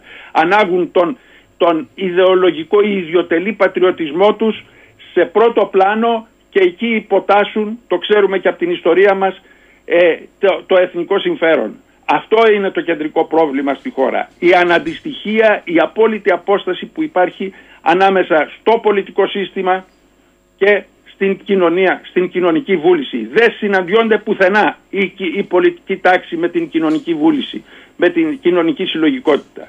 Κάποτε πρέπει να αντιληφθούμε ότι πρέπει να επανέλθουμε σε αυτό που είναι το ιδίωμα του ελληνικού πολιτισμού, η δημοκρατία. Και όχι να αποκαλούμε την εκλόγιμη μοναρχία και μάλιστα στην εκφυλισμένη εκδοχή που έχουμε στην Ελλάδα ως δημοκρατία για να επαναποβόμαστε και να κοιμόμαστε ήσυχοι το βράδυ ότι δεν είμαστε ολιγάρχες της εσχής της μορφής. Γιώργος Κοντογιώργης, θέλω να τον ευχαριστήσω. Λυπάμαι που δεν τον έχουμε. Ε, έχει υποσχεθεί, θα τον έχουμε από εβδομάδα πολύ περισσότερο. Όπως το θέλετε. Δύο ώρες, δύο ώρες. Θα έχουμε τον κύριο Κοντογιώργη μέχρι τελικής πτώσεως. Αλλά έχει ανηλυμένη υποχρέωση. Θέλω να τον ευχαριστήσω. Καλή σας ημέρα, κύριε Κοντογιώργη. Να είστε καλά. Ευχαριστώ πάρα πολύ όλους. 10 και 55 πάμε Νικόλα με ένα τραγούδι σε δελτίο ειδήσεων και επανερχόμαστε γιατί από εκεί και κάτω είναι δική σας η εκπομπή.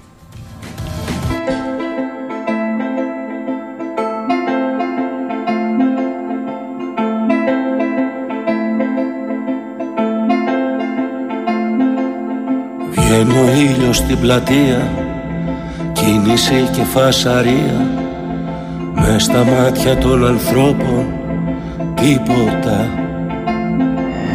Το μωρό θέλει να παίξει Η ζωή να επιστρέψει. Παντογνώστες που δεν ξέρουν τίποτα. Σιωπή. Σιωπή.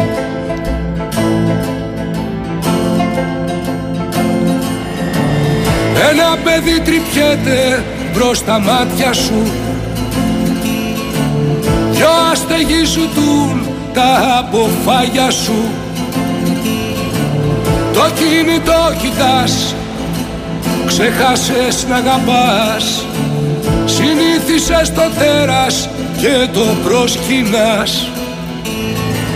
Το αίμα όλου του κόσμου είναι κόκκινο Ο πόλεμος δεν είναι κάτι μακρινό. Γυναίκα που πονάει Ο ξένος που πεινάει. Η μάνα που βουρκώνει Είναι η μάνα σου. Πόνας Ξεχάσες να αγαπάς. Πόνας και δεν μιλάς Πόνας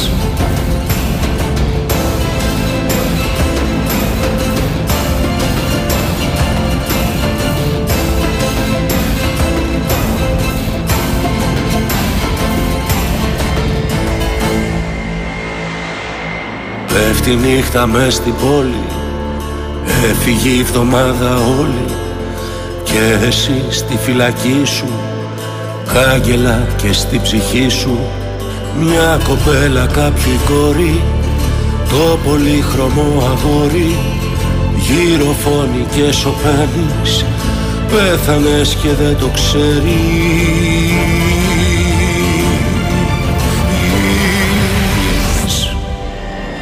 Τα χέρια είναι για χάδια και όχι να χτυπούν. Τα στόματα στο αίμα πρέπει να μιλούν. Στο κινητό ξεσπάς Ξεχάσες να αγαπάς. Συνήθισες το τέρας και το προσκυνάς. Περνάω καλά πως όμως ψεύδεσαι τι μας κάτι γουστάρεις γιατί τρέπεσαι Γυναίκα που πονάει, γυναίκα που πονάει. Άνθρωπος που πεινάει, Ανθρώπος που πεινάει. Η μάνα που βουρκώνει είναι η μάνα σου. Πόνας, ξεχάσες να αγαπάς. Πόνας και δεν μιλάς. Πόνας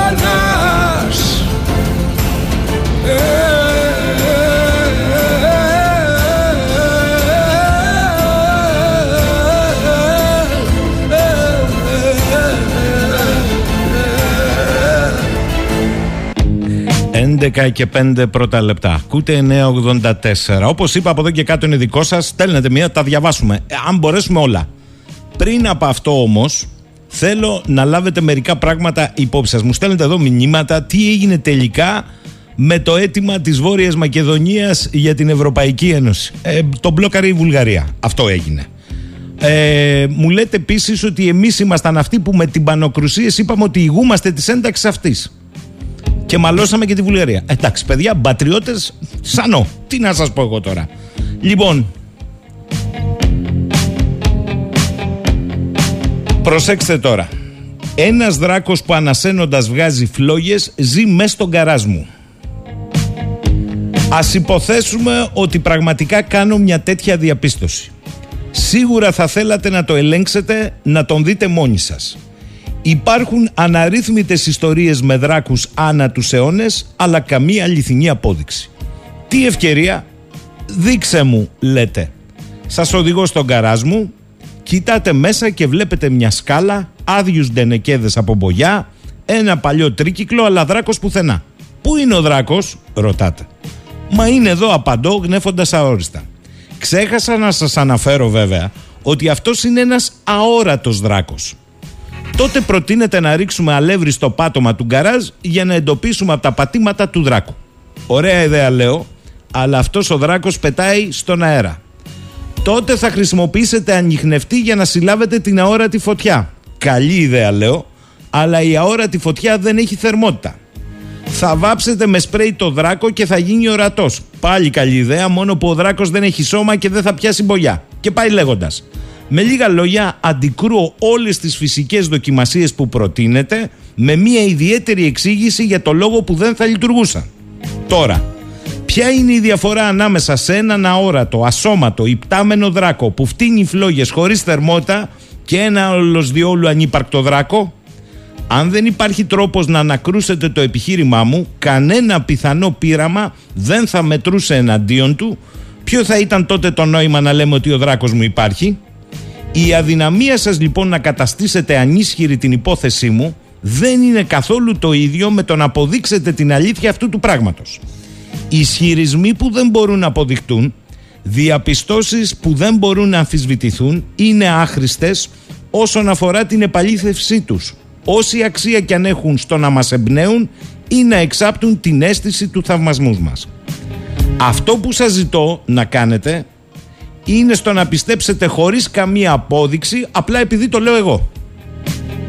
Το μόνο πράγμα που πραγματικά μάθατε από την αιμονή μου πως υπάρχει ένας δράκος στον καράζ μου είναι ότι κάτι περίεργο συμβαίνει μέσα στο κεφάλι μου. Θα απορείτε αν δεν υπάρχει κάποια έμπρακτη απόδειξη τι ήταν αυτό που με έχει πείσει. Η πιθανότητα ότι αυτό μπορεί να ήταν ένα όνειρο ή μια ψευδέστηση σίγουρα περνά από το μυαλό σας. Αλλά τότε γιατί το παίρνω τόσο σοβαρά; Ίσως να χρειάζομαι βοήθεια.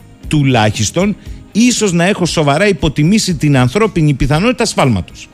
Φανταστείτε ότι παρόλο που καμιά από τις δοκιμασίες δεν είχε επιτυχία, εσείς θέλετε να είστε σχολαστικά ανοιχτόμυαλοι. Έτσι, δεν απορρίπτεται εξ αρχής την άποψη ότι δεν υπάρχει ένας δράκος που ανασένοντας βγάζει φλόγες μέσα στον καράζ μου. Απλώς το βάζετε σε αναμονή. Το να παρουσιάσω αποδείξεις είναι εντελώς απίθανο, αλλά αν ένα νέο πακέτο αποδείξεων εμφανιστεί, είστε έτοιμοι να το εξετάσετε και να το δείτε αν σας πείθει. Σίγουρα δεν είναι σωστό από μέρους μου να προσβληθώ, αν δεν με πιστέψετε, ή να σας κριτικάρω ότι είστε ξεροκέφαλος, ξεροκέφαλοι και δεν έχετε φαντασία, μόνο και μόνο επειδή προτάσετε το σκοτσέζικο ρητό δεν έχει αποδειχτεί. Φανταστείτε ότι τα πράγματα είχαν αλλιώς. Ο Δράκος είναι αόρατος μάλιστα, αλλά τα πατήματα φαίνονται πάνω στον αλεύρι καθώς κοιτάτε. Ο ανοιχνευτή υπέρυθρων δίνει μια ένδειξη, η μπογιά αποκαλύπτει ένα αγκαθωτό λοφείο που χοροπηδάει μπροστά σας.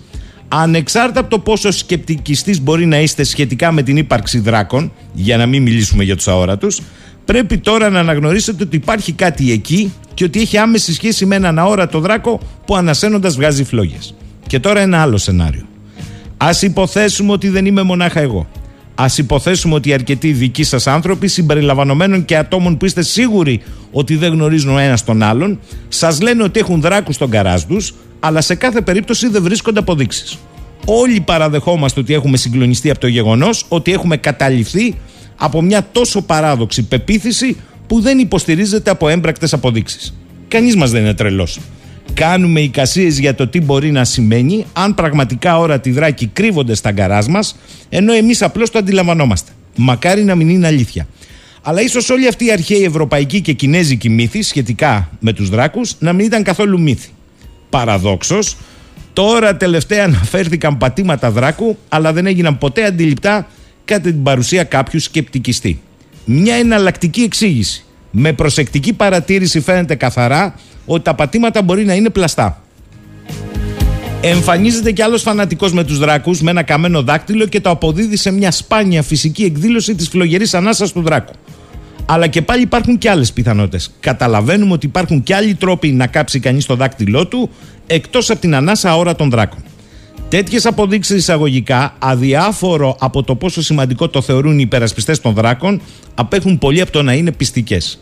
Για άλλη μια φορά, η μόνη λογική εξήγηση είναι πιθανό να απορρίψουμε την υπόθεση των δράκων, να είμαστε ανοιχτοί σε μελλοντικά φυσικά δεδομένα και να αναρωτιόμαστε για την αιτία που προφανώς τόσοι πολύ υγιείς και νυφάλιοι άνθρωποι μοιράζονται την ίδια παράξενη ψευδέστηση. Αυτά λέει ο Καρλ Σάγκαν στο στοιχειωμένο κόσμο. Γιατί όλο αυτό; Μα γιατί έχουμε μια σύγχυση, βλέπω εδώ από τα μηνύματα, η εντάρτη δόση του εμβολίου. Σύσταση σε μέρος του γενικού πληθυσμού, προσέξτε το αυτό, από την Επιστημονική Επιτροπή, χωρίς επαρκή επιστημονικά δεδομένα για το πρόσθετο όφελος. Αφήστε που υποτίθεται ότι οι μελέτες έχουν γίνει για τις δύο δόσεις, άντε πες και την αναμνηστική. Και βγαίνει και ο Μόσχιαλος, που είναι εκπρόσωπος της χώρας για το θέμα στα διεθνή φόρα και λέει ότι αυτό είναι χάος που κάνει η Επιστημονική Επιτροπή για τους εμβολιασμούς. Διότι αυτά που λέει είναι κυριολεκτικά στον αέρα και το κάνει με δημόσια ανάρτηση. Η Εθνική Επιτροπή λέει έχει επιτελέσει ένα σημαντικό έργο. Όμως η εισήγησή της για τη χορήγηση της δεύτερης αναμνηστικής δόσης σε άτομα ηλικίας 30 59 που δεν ανήκουν σε ευάλωτε κατηγορίες δεν συνοδεύεται από την αναγκαία τεκμηρίωση. Μετά από αυτό, εσείς συνεχίζετε αυτή την κουβέντα. Για ρωτήστε τους όλους και το Μόσιαλο. Μέτρα δημόσιας υγείας έχουν να πούν. Θα πάω με ένα τραγούδι και αμέσως μετά θα πάω στα μηνύματά σας. Το τραγούδι αυτό ε, το ανέπτυσε τώρα η Αφροδίτη Μάνου, είναι δικό της, επειδή βλέπω εδώ πέρα μου στέλνετε και μηνύματα για το ποιες γυναίκες είναι χοντρές, ποιες είναι όμορφες, ποιες είναι έτσι. Για ακούστε το τραγούδι που είναι από θεατρικό, τον Ρέπα Παπαθανασίου. Το λατρεύει ο Νίκος που είναι στη ρύθμιση του ήχου. Πάμε. Βρε παιδί μου μην κολλάς Στις λεπτομέρειες. Οι μεγάλες περιφέρειες είναι γένους θηλυκού. Κάτσε λοιπόν καλουκάκου Και κοίτα τι θα φτιάξει. Ο Πιερεγκής Τρενουάρ Θα πάρει τις χοντρέλες Και θα τις κάνει στάρ Τα πάχη μας, τα κάλλη μας Για την αγκάλι μας Όλα καλάλι μας. Χοντρή και αφράτη πάρε να της κάτι να όλα καλά. Τα κιλά Άλλες τα έχουνε πολλά. Κι άλλες λιγότερα Θα τα πάρουνε αργότερα. Μη φοβάσαι μη μου κλαις. Και μη χειρότερα να λες. Θα κάνει ο Μοντιλιάνη Κάτι ξεράκιανες Που απ' την πολλή νηστεία Θα μείνουν πάντα γνές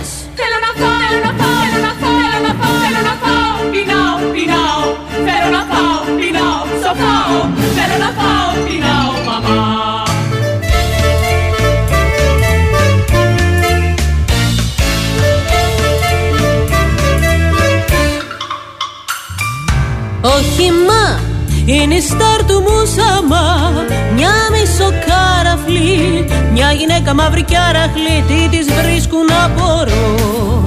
Τέτοιες να δεις ένα σώρο Τη λέγανε τζοκόντα, χαμογελάει πικρά. Μα για σοκολατάκι της πάει μια χαρά.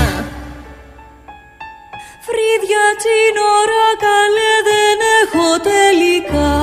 Είχαν σωθεί τα υλικά. Τι θα κόστιζε ακόμα μία πινελιά Να έχω μαλλιά κανονικά.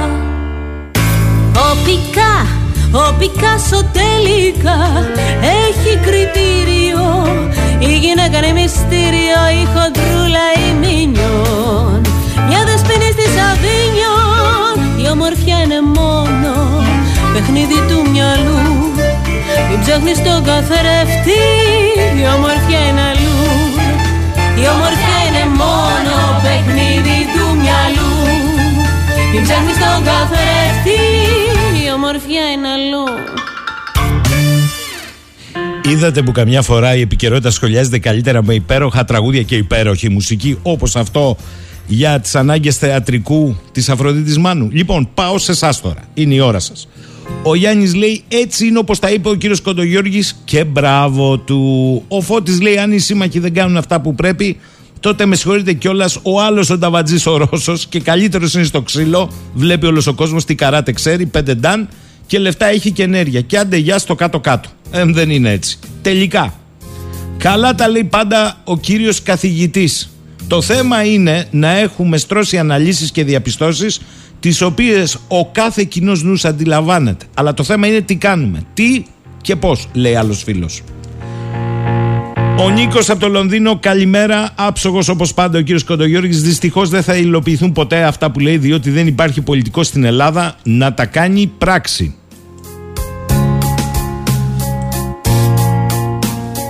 Ο Αντώνης Χίλια χρόνια να ζήσει, λέει ο κύριος Κοντογιώργης, σούργελα και μαριονέτες στο πολιτικό μας σκηνικό. Ο Παναγιώτης.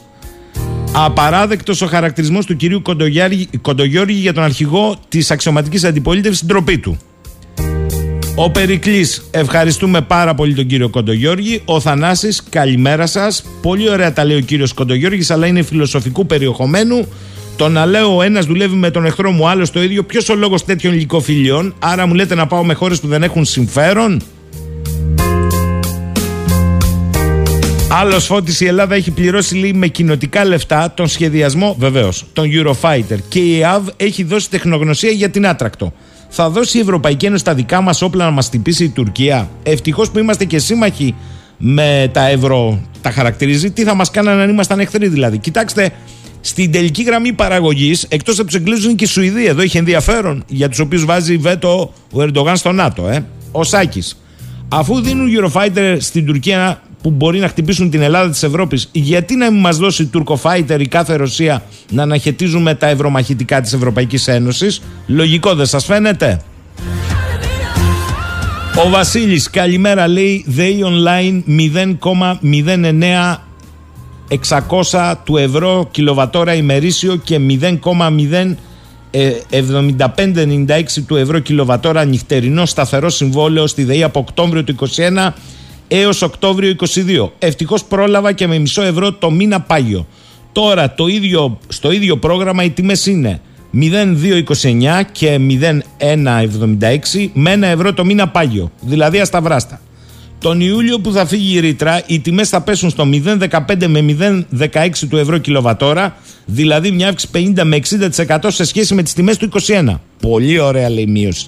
Αυτό το ονομάζουν απορρόφηση του 80% της ρήτρας. Με άλλα λόγια, με τη ΣΑΠΕ καλύτερα, με τη ΣΑΠΕ που τσιρίζει και ο Ευαγγελάτος, το κόστος θα είναι 0. Βάλτε κι άλλες να τις επιδοτούμε. Μαύρος σε όλους τους μαυρογιαλούρους. Ο Περικλής, ε, να τον φέρετε λέει και τηλεοπτικά τον κύριο Κοντογιώργη. Μάλιστα. Ο Σάκης. Και εγώ σου λέω γίνεται ένα θαύμα και ξυπνάει λέει ο λαός και δημιουργεί την ηγετική αυτή παλαϊκή κυβέρνηση που είπε ο κύριος Κοντογιώργης με όραμα, με ποιον θα συνεννοηθούν μες στην Ευρωπαϊκή Ένωση. Η Ελλάδα καταρχάς έχει δημιουργήσει έχθρα με τις μισές χώρες του πλανήτη λόγω του εμπάργου και όχι μόνο ο Μητσοτάκης και ο Τσίπρας είχε κάνει εμπάργο και χειρότερο εμπάργο.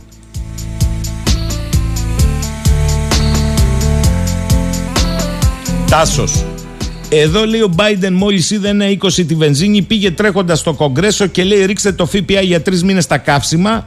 Ανακρούσαμε πρίμνα και ο, ο σωστός μεριά της ιστορίας, πρωθυπουργός με 2,20 το ντίζελ σήμερα και 2,55 η βενζίνη πέρα βρέχει η σωστή μεριά της ιστορίας. Αλέξανδρος, ο Δράκος λέγεται κορονοϊός, εμβολιαστείτε ή πρόστιμο. Ο κύριος Γιάννης από τις Βρυξέλλες στην Κρήτη πια Καλημέρα λέει, θα καλέσετε κάποιον να μας πει τη γνώμη του αν ασφαλώς διαθέτει επιστημονικά στοιχεία για την όμικρον 5. Μα κύριε Γιάννη, εδώ η Επιτροπή Σύστασης κάνει χωρίς στοιχεία. Τι μου λέτε τώρα; Καλημέρα κύριε Γιάννη μου. Τρίτον, βρε παιδιά, εδώ δώσαν βουλευτική ασυλία λέει στο βουλευτή Βελόπουλο που πουλάει σκευάσματα που υπόσχεται μεγάλη σκληρή στήση ακόμη και σε 90 χρόνο. Και ενώ έγινε μήνυση από πολίτη να πάει στη δικαιοσύνη το θέμα, λένε οι επιστήμονες της Βουλής, μα γράφει πάνω το σκεύασμα έχει επιτυχία μία στις 250.000. Δεν λέει κανείς μας ότι είναι απάτη από το βουλευτή, ούτε πως οι επιστήμονες της Βουλής των Ελλήνων δεν ξέρουν που πάνε τα τέσσερα μακριά από μένα. Με τον ίδιο τρόπο χειρίστηκαν και την ασθένεια του COVID. Ο Νίκος λέει: Τελικά η μεγάλη πόλη της πολυπολικότητας με πρωταγωνίστρια μάλλον τη Δύση οθούν τις κοινωνίες σε άκρα και ακρότητες, σε στρεβλή συντηρητικοποίηση και εν τέλει στην ταλιμπανοποίησή τους. Το μόνο όμως που φαίνεται να ικανοποιούν με αυτή την εξέλιξη δεν είναι η ανταγωνιστικότητα και η επικράτησή τους, αλλά οι ανέκαθεν πολιτιστικές αιμονές και αμφιβολίες τους. Δηλαδή η αμφισβήτηση δημοκρατίας, του πολιτισμού, του ανθρωπισμού και της κοινωνικής δικαιοσύνης. Δεν βλέπω άλλο αποτέλεσμα Καλό καλοκαίρι στην αγαπημένη Κρήτη. Φιλιά λέει από τη Ρόδο Νίκος. Καλό καλοκαίρι και στην πανέμορφη Ρόδο. Τραγούδι Νικόλα.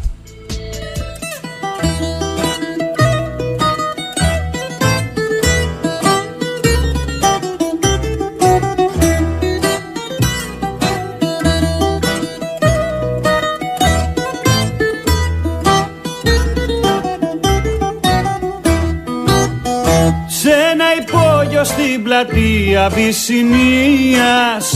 Συγκεντρωθήκαν τα ποντίκια μια φορά. Για να σκεφτούν πως θα γλιτώσουν μια για πάντα Από του γάτου τον αιώνιο βραχνά. Το συζητάγανε ημέρες και ημέρες Μα τελικά δεν καταλήξαν πουθενά και είχαν όλοι πια συνειδητοποίηση ότι κομπλάρεις η συνέλευση γερά.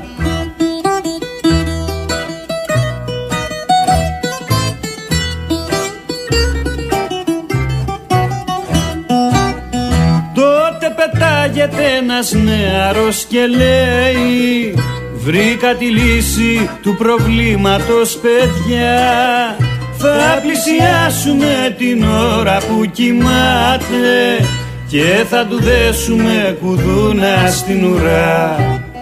Κι όλοι φωνάξαν μπράβο αυτό είναι συμφωνούμε Και πέρασε η πρόταση του Παμψηφί. Μα ένας γέρος χοντικός τους λέει δικαίωμα και θέτει την εξής ερώτηση Άμα μου λύσετε αυτή την απορία τότε δεν θα έχω αντίρρηση καμιά Ποιος από σας τολμάει το γάτο να ζυγώσει να του κρεμάσει την κουδούνα στην ουρά.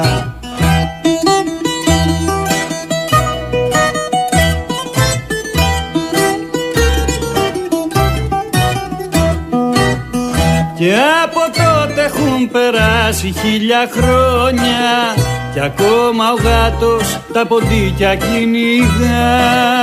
Που πά να πει ότι δεν βρέθηκε κανένας Να του κρεμάσει την κουδούνα στην ουρά. Όλες οι λύσεις είναι φίνες και ωραίες Τότε και μόνο όταν είναι εφικτές Μας αν δεν έχεις κότσια να τις εφαρμόσεις Άστες καλύτερα καθόλου μη τις λες. Μου λέει εδώ πέρα ο φίλος ο Κωνσταντής Μία κουβέντα λέει για το Σταύρο τον Ξαρχάκο Σε αντίστοιξη με τα όσα συνέβησαν στα βραβεία ΜΑΝΤ Δεν θα πείτε. Ε, Εμείς δεν περιμένουμε τα βραβεία ΜΑΝΤ Με συγχωρείς. Και δεν περιμένουμε καν το βίντεο που έγινε viral και καλώς έγινε viral με τον Ξαρχάκο να διευθύνει λες και διεύθυνε τη συμφωνική ορχήστρα. Πού να πω τώρα; Της Βιέννης. Τα νέα παιδιά στη Σύρο. Την κομπανία. Δεν είναι η πρώτη φορά. Αν εκπλήσεστε είναι γιατί πρέπει να σας πω ότι είναι από τους τελευταίους μεγάλους που έχουν μείνει. Το έχετε καταλάβει.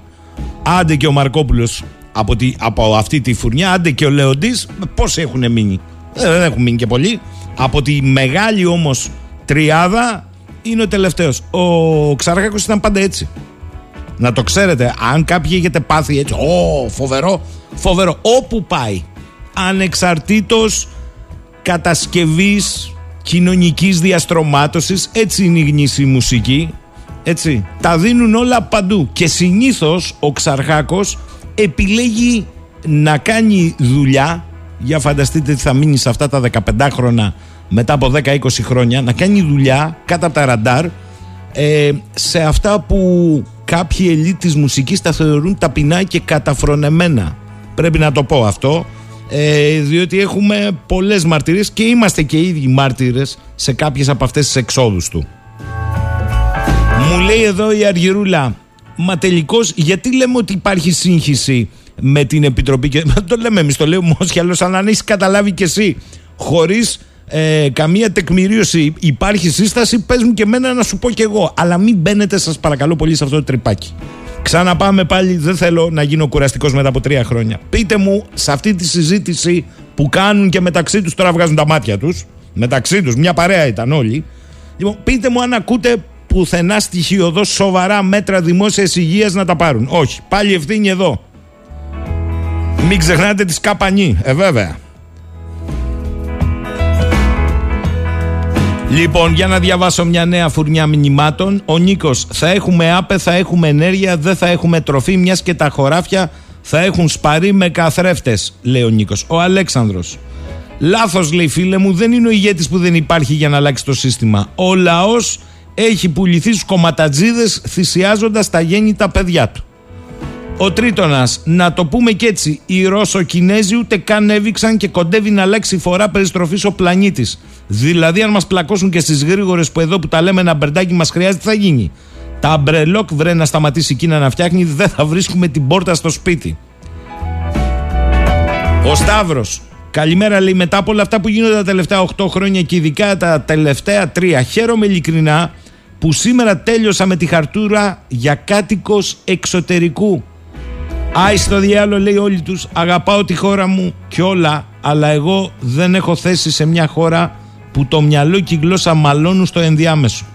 Πλέον κοιμάμαι τα βράδια, συγγνώμη για το ξέσπασμα λέει αλλά δεν άντεξα άλλο. Έχ Σταύρο, ελπίζω να σου πάνε όλα καλά. Η ξενιτιά είναι πάντα ξενιτιά. Όσο καλά και να περνάς, πίστεψέ με. Και η χώρα δεν αλλάζει φεύγοντας. Θα μου πεις τώρα τι σου λέω, άμα δεν μπορείς να ζήσεις. Εντάξει, πάμε με ένα τραγούδι σε διάλειμμα, Νικό.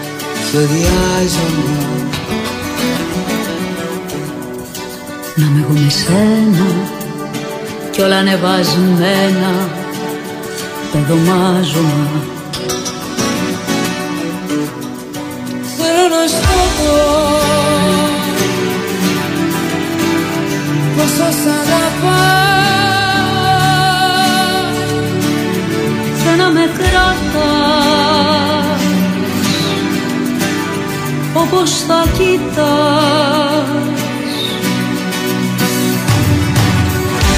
Εγώ στα νιάτα μου ξημέρωνα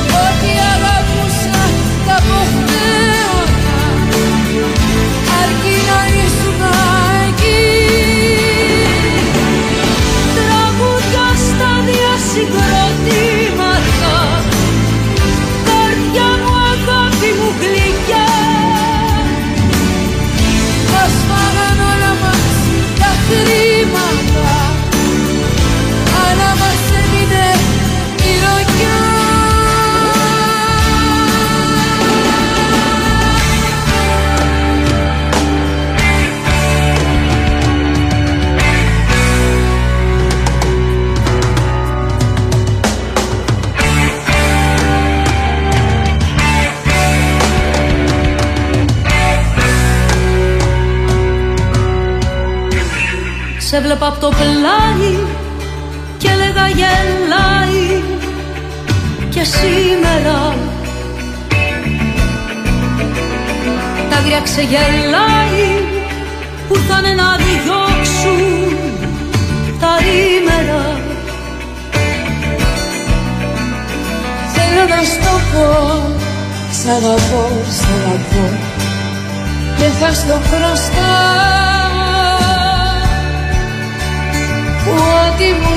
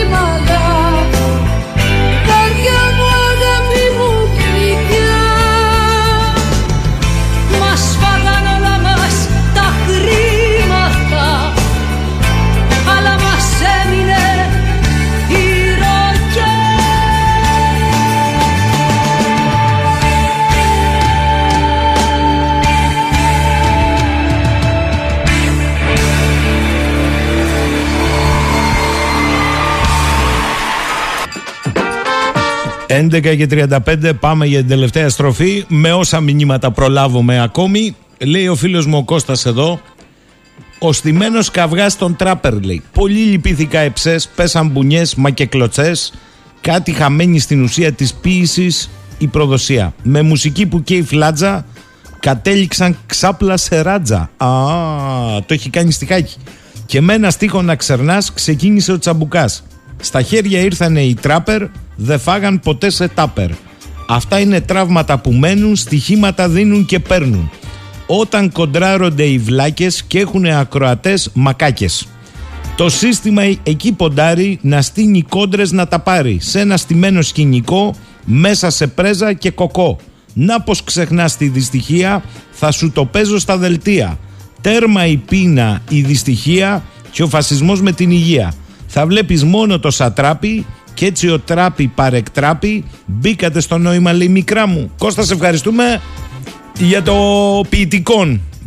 Δεν το πήρα χαμπάρι να, να πάρω και στόμφο στην αρχή ή να βρω το ρυθμό, αλλά σε ευχαριστούμε. Δεν λέω το επίθετο, μου λέει κάποιος, πες το επίθετο, χωρίς να ρωτήσω τον άνθρωπο από το επίθετό του, πώς; Αντώνης, ο λαός έχει εγκλωβιστεί από την κοινοβουλευτική συμμορία σε ένα στημένο παιχνίδι. Τι επιλογές έχει μέσα σε αυτό το παιχνίδι, Γιώργος, για το παιδί που φεύγει το Σταύρο να μην νομίσει πως έξω είναι παράδεισος. Πιο πολλά έσοδα, πιο πολλά έξοδα. Αύθλιο το κλίμα, να μην σου πω για τον ήλιο Γιώργο. Υποκρισία και πολλά καλά κρυμμένα ένοχα μυστικά βλέπετε οικογενειακά στις σκανδιναβικές χώρες. Γιώργος λέει από Κάλγαρη, να είστε καλά παιδιά εκεί στον Καναδά. Γιάννης, γνώμη μου, η διαφορά φέτος με τον COVID είναι ότι τώρα έχουμε και εκλογές μπροστά. Πρέπει λοιπόν να είμαστε αρεστοί γιατί η καρέκλα είναι γλυκιά. Η φίλη μας η Μόλι, ας σκεφτεί ο Σταύρος που φεύγει, τι θα γίνει με τη χώρα αν πούμε όλοι το ίδιο. Φωνές σαν του κυρίου Κοντογιώργη δεν ακούγονται για να αλλάξει η χώρα αύριο το πρωί, αλλά για να φτιαχτεί συνείδηση για τις επόμενες γενιές. Αυτό πρέπει να κάνουμε όλοι. Δεν είμαστε εμείς το τέλος του κόσμου, λέει η Μόλι. Ξενιτεμένος, ναι, η ξενιτιά είναι πάντα ξενιτιά, αλλά και η αξιοπρέπεια είναι πάνω απ' όλα για μένα. Γι' αυτό μέχρι να ξαναγίνει χώρα το που κατάντησαν την πατρίδα μου οι ψηφοφόροι ανταλλακτικοί, τη θέση παίρνω με 50 ψηφαλάκια, καλή είναι η μη ξενιτιά, έχουμε και τον νόστο να μας κρατάει ακμαίους λέει ο ξενιτεμένος. Καλά το λες, αρκεί να υπάρχει χώρα. Γιατί ο χώρος, άμα η χώρα γίνει χώρος, ε, έχει και άλλους άμα θέλεις κατοίκους μετά. Ο φίλος ο Κούλης. Γεια σου, ρε Κούλη, άργησες σήμερα. Αλλά καλή αργά παραποτέ. Καλημέρα από Θεσσαλονίκη. Σχετικά με την εισαγωγή και το ερώτημα, αν θα είμαστε εμείς οι ακροατές ή εσείς του χρόνου, ο καθένας στη θέση του να πω ότι κάπου και αν είμαστε και είσαστε, τη θέση μας ίσως τη χάσουμε, αλλά όχι την αξία μας ή την ιστορία μας. Ελπίζω μόνο να έχουμε ένα μπούσουλα και όχι να γίνει όπως πέρυσι ε, που έκλεισαν με ερώτημα, λέει αν συνεχίζουμε. Τρομάξαμε μέχρι να αρχίσει καθυστερημένα και οι πληροφορίες ήταν στο μηδέν. Τώρα για τους δράκους. Αν ψάχνεις αποδείξεις ότι δεν υπάρχουν, μόνο τέτοιες θα βρίσκεις και το αντίστροφο. Για την ιστορία δράκοι υπάρχουν, αλλά όχι με τη βαρβαρική περιγραφή. Dragon και όλες τις ιστορίες που τους περιβάλλουν, αλλά με την ελληνική δράκων, όπου όποιος βρει την ετοιμολογία έστω και στο Google δεν έχει παρά να συμφωνήσει μαζί μου. Φαντάζομαι, κούλι πολύ εύστοχο. Ομολογώ, respect. Σήμερα μας βίδωσες κυριολεκτικά. Τα βρυλίσια να φροντίσουν και οι γονείς, λέει Γιώργο, να βάζουν κανένα σοβαρό CD στο σπίτι και κανένα βιβλίο. Η γενιά που μεγάλωσε με Bob Dylan, YouTube, Κατσιμίχα κτλ. Τα παιδιά να ακούνε τραπ, δεν το καταλαβαίνω. Δεν βγήκαμε από τις πηγέ, ρε παιδιά. Οι γονείς δεν μπορεί να είναι πατερναλιστές στις συμπεριφορές. Το να ανοίγουν δρόμους, ναι, μέχρι εκεί. Οι επιλογές θα είναι των παιδιών μας, αγαπημένα μου ε, βρυλίσια. Το ερώτημα είναι αυτό το λίγο χρόνο πόσο παραγωγικοί είμαστε, δεν βγάζω κανένα απ' έξω, και ποιοτικοί στη σχέση με τα παιδιά. Και όταν λέω ποιοτική, δεν το λέω έτσι γενικός και αορίστος. Μήπως καθόμαστε όλοι γύρω-γύρω πια στο σπίτι, στα κινητά, στις ταμπλέτες; Ε, λέω, μήπως αυτό που σχολιάζαμε πριν ε, δύο χρόνια στα παιδιά που κάνονται παρέες έξω, μήπως το φέραμε μέσα στο σπίτι; Λέω, μήπως. Ο Χρήστος από το Βιετνάμ επανέρχεται. Η ξενιτιά είναι σκληρή, παιδιά. Αλλά δεν επιστρέφω στην Ελλάδα για κανένα λόγο, λέει ο Χρήστος. Όχι, ρε Χριστάκο, να, να γυρίσεις και στην πατρίδα σου. Έλα. Πάμε με τραγούδι Νικόλα και θα μείνουμε για την τελευταία στροφή με όσα μηνύματα προλάβουμε.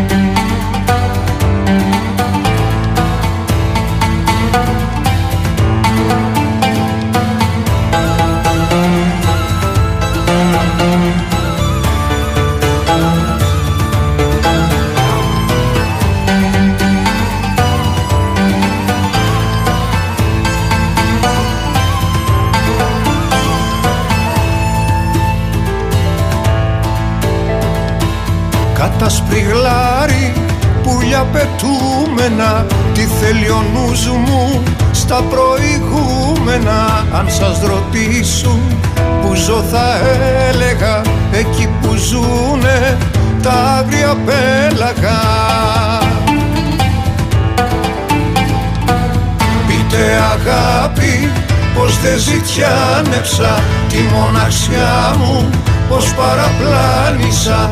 Τι κι από αγάπες που είμαι φτωχότερος είτε πως τάχα είμαι σοφότερος. Σε ελληνική άστρα στάθηκε αντάμα μου κι αν σας κοιτάξει στα μάτια η μάνα μου. Κι αν σας ρωτήσει να ζω αν έμαθα πείτε της κάτι πείτε της ψέματα. Σε ελληνική άστα στάθηκε αντάμα μου. Κι αν σας κοιτάξει στα μάτια η μάνα μου. Κι αν σας ρωτήσει να ζω αν έμαθα πείτε της κάτι πείτε της ψέματα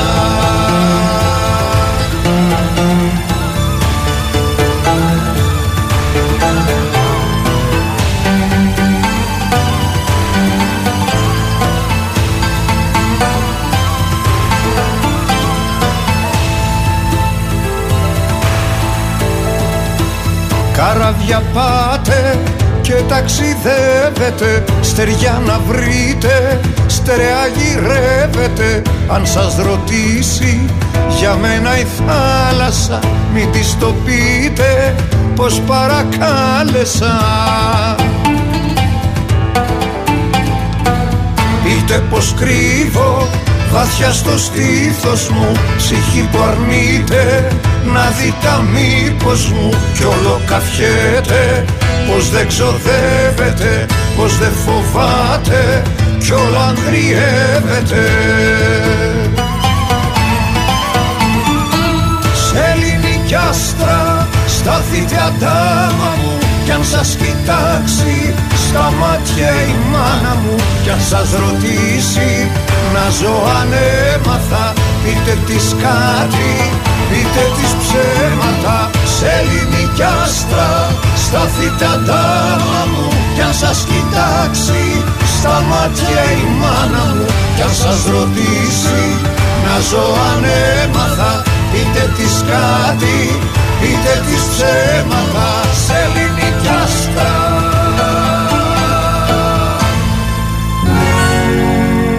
Ο Σταύρος επανήρθε, έλαβε υπόψη του τα σχόλια των άλλων συνακροατών του. Συμφωνώ, λέει, με όλα όσα είπαν κάποιοι. Να μου πούν όμως σε ποια χώρα υπάρχει τόση δυσαναλογία εξόδων μισθού όσο με μισθό όσο της Ελλάδας.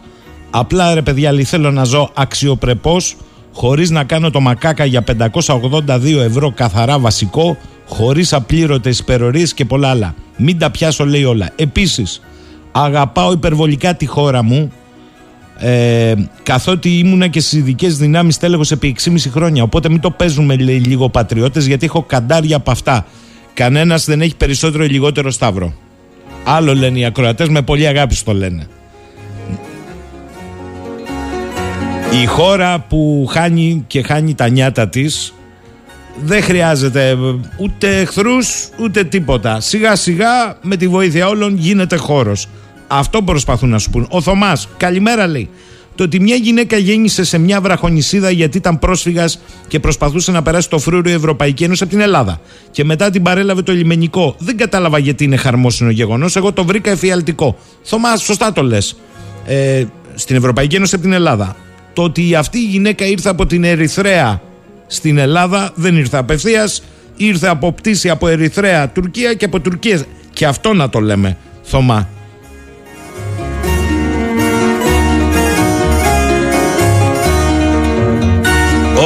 Ο φίλος μου ο μελέτης, καλημέρα λέει. Παιδιά λέει αντί να γίνεται χαμός και να βριζόμαστε μεταξύ μας ε, στα μέσα κοινωνικής δικτύωσης και αλαχού, άπραγοι στον καναπέ μας, βρείτε έναν πιο δημιουργικό τρόπο στα μέσα κοινωνικής δικτύωσης για να γνωριστούμε μεταξύ μας, να φτιάξουμε δίκτυα, να φτιάξουμε ομάδες αλληλοβοήθειας, από το φαγητό μέχρι και την πρόληψη των πυρκαγιών, ομάδες γειτονιάς, αν δεν το έχετε καταλάβει, μπαίνουμε σε δύσκολες περιόδους και θα χρειαστεί ο ένας τον άλλον. Ο Νίκος, Γιώργο λέει καλημέρα. Σταθμός τρένος Θεσσαλονίκη. Άμα δεις την εικόνα λέει της εγκατάλειψης και μιζέριας, παντού απόλυτος εξευτελισμός και 30 λεπτά καθυστέρηση αναχώρησης χωρίς ουσιαστική ενημέρωση. Να δεις και στα αεροπορικά τι γίνεται. Υποτίθεται ότι το δώσαμε για καλύτερα στους Ιταλούς, αλλά τα ίδια χάλια παρέμειναν έσχωση κατάσταση. Η φίλη μου η Βάσο αυτή η κατάργηση της μάσκας πέρα από το ότι είναι τεράστιο λάθος που εκθέτει σε κίνδυνο σε χώρους συναισθισμού δημιουργεί και άλλα προβλήματα στα οποία ας πούμε τα ερωτήματα είναι εύλογα. Πώς προστατεύεται κύριε Γιώργο κάποιος που θέλει να ταξιδέψει αεροπορικός και δεν θέλει να κολλήσει COVID όταν κανείς δεν υποχρεώνεται να φορέσει μάσκα και δεν απαιτείται καν τεστ; Ωχ Παναγία μου και τι άλλο θα δούμε παιδιά ακόμη;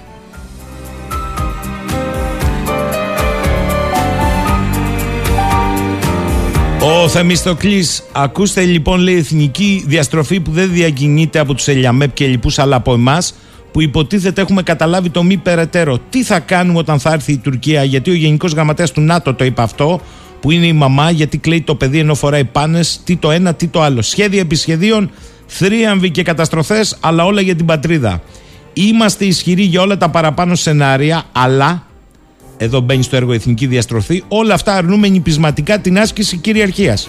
Δηλαδή, λέει ο Θεμιστοκλής, χωρίς 12 ναυτικά μίλια, χωρίς αλληλευτικές, χωρίς ΑΟΖ και λέει το χαζό και αρβανίτικο μυαλό μου. Α, είναι και αρβανίτης ο Θεμιστοκλής erdhe vapore me katër çiminiere nuku duku para doken. Λοιπόν, αφού έχουμε μπει σε διαδικασία να απαντήσουμε σε οιανδήποτε απειλή με σθένος και με χάρη, γιατί δεν κάνουμε τα 12 ναυτικά μίλια τις αλλιευτικές ζώνες και την ΑΟΖ, λέει όμως η εθνική μας διαστροφή. Μα υπάρχει απειλή πολέμου και θα συγκρουστούμε, μπορεί να μην είμαστε και έτοιμοι. Άρα πανέτοιμοι για να αντιδράσουμε στρατιωτικά, μπας και την σπατσάρουμε καμιά δεκαετία ακόμη, ονειρευόμενη και προστασία από τους κουτόφραγκους, αλλά και ανεβίωση της Πασοκάρας, χωρίς όμως κυριαρχία. Είμαστε έτοιμοι ακόμη και για θετική έκβαση κάποια σημειακής ή γενικής σύραξης. Αλλά με την κυριαρχία μας πάντα πάνω στο τραπέζι των διαπραγματεύσεων αλλά δεν είμαστε σίγουροι τι θα γίνει και Παναγιά μου βοήθεια αν ασκήσουμε πρώτα απ' όλα την κυριαρχία μας και την αποσύρουμε από το μενού. Και το μπλα μπλα γεμίζει εκπομπές, άρθρα φωτιά στο Γενικό Γραμματέα του ΝΑΤΟ και το βασικό εθνική λέει αυτοπεποίθηση. Φίλε Σταύρο, λέει και εγώ ήμουν εύζωνας ο Γιώργος και πραγματικά την Ελλάδα την έχω στην καρδιά μου. Δεν υπάρχει εδώ κάποιος πιο Έλληνας από τον άλλον. Υπάρχουν άνθρωποι που, όπως είπες, θέλουν να ζήσουν αξιοπρεπώς ο καθένα εκεί που μπορεί και εκεί που βρίσκει την ευτυχία του. Όπω είπα, λέει εγώ χθε, θα φύγει ο Γιώργο, παιδιά, φεύγουν οι νέοι. Το ξέρετε, ε? και τι έγινε. Όπου γη και πατρί, εμεί θα σα χαρίσουμε ένα τραγούδι. Οι παλιοί ξέραν πολύ καλά τι λέγανε. Έλα, Νικολά, πάμε. Αχ, η ξενιτιά το χαίρεται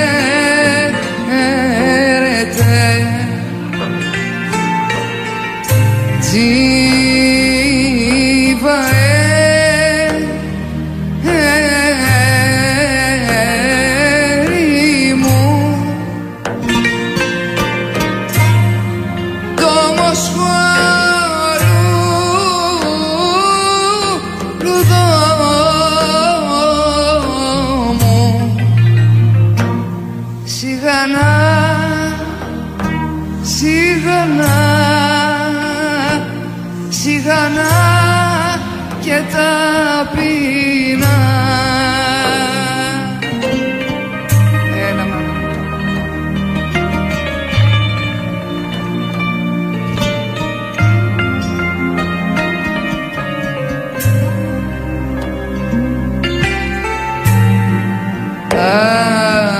como on.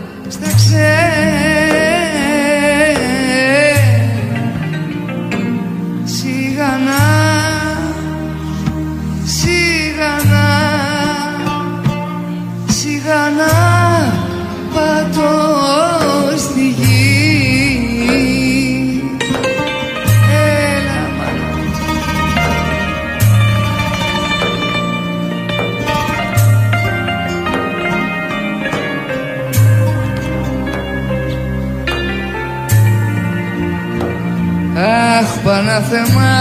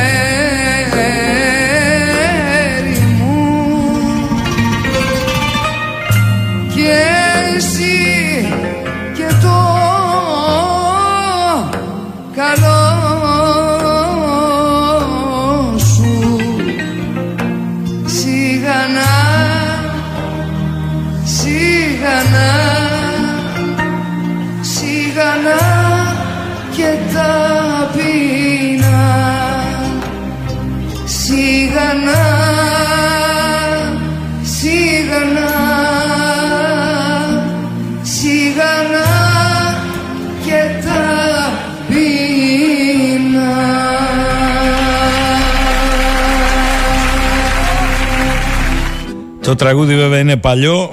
Άμα τα ακούσει και από τη φωνή της Βιτάλη, πανάθεμά σε ξενιτιά και εσύ και το καλό σου. Έχει καλά, αλλά. Και επιμένω, χώρες που γίνονται χώροι, μετά γίνονται χώρες αλωνών. Από την άλλη είναι αντιληπτό πώς να κρατήσει αυτή η χώρα τα νέα παιδιά ειδικά, ε, τον ανθό της, τον έχει χάσει, ε, είμαστε και πολυτελής λαός. Τον χάνουμε στις κρίσιμες στιγμές των ανθών μας με διάφορα. Είτε με τις μεταναστεύσεις ξενιτιές, είτε με τις ιστορίες των εμφυλίων. Τι νομίζετε ότι έφυγε η νέα γενιά; Πώς χάθηκε; Λοιπόν, λέει εδώ, τελευταία μηνύματα η Ελένη, έλεος με τη λαγνία της μάσκας, ούτε εκ του αποτελέσματος κάποιοι συμπολίτες δεν καταλαβαίνουν. Σουηδία χωρίς μάσκες 16.000 νεκροί. Ελλάδα υποχρεωτική μάσκα, διπλάσιοι νεκροί. Εντάξει, το συνοστισμό κάτι κάνει. Ελένη, δεν μπορεί τώρα να είναι τελείως έτσι χήμα. Τέλος πάντων. Λοιπόν, εδώ τα λέμε όλα. Λευτέρης, επιτέλους λέει: Διαβάστε λίγο να δείτε ότι η μάσκα δεν προστατεύει, αντίθετα βλάπτει την υγεία. Δηλαδή, τι θα φοράτε μάσκα για πάντα, πείτε μας να καταλάβουμε, φτάνει με το παραμύθι. Όχι για πάντα. Αλλά και έτσι χαχαχού, πες μου ρε Λευτέρη, ε, τσακωνόμαστε για τα εμβόλια, τσακωνόμαστε για τις μάσκε. Μέτρα δημόσιας υγείας έχεις ακούσει. Να λέει ένα υπεύθυνο κράτος κάτι της μέσα στο καλοκαίρι. Αλλά είναι καλοκαίρι, ε.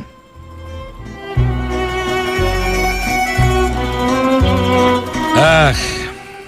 Λοιπόν, άλλος φίλος εδώ πέρα λέει μήπως παίζει κάτι και τώρα λέει έχουμε αντιφατικότητα ε, στις ε, δηλώσεις τους γύρω από τα εμβόλια. Πρώτα ήταν υποχρεωτικά τώρα να πάρουμε εμείς την ευθύνη και δεν ξέρουν και δεν έχουν γνωμοδότηση.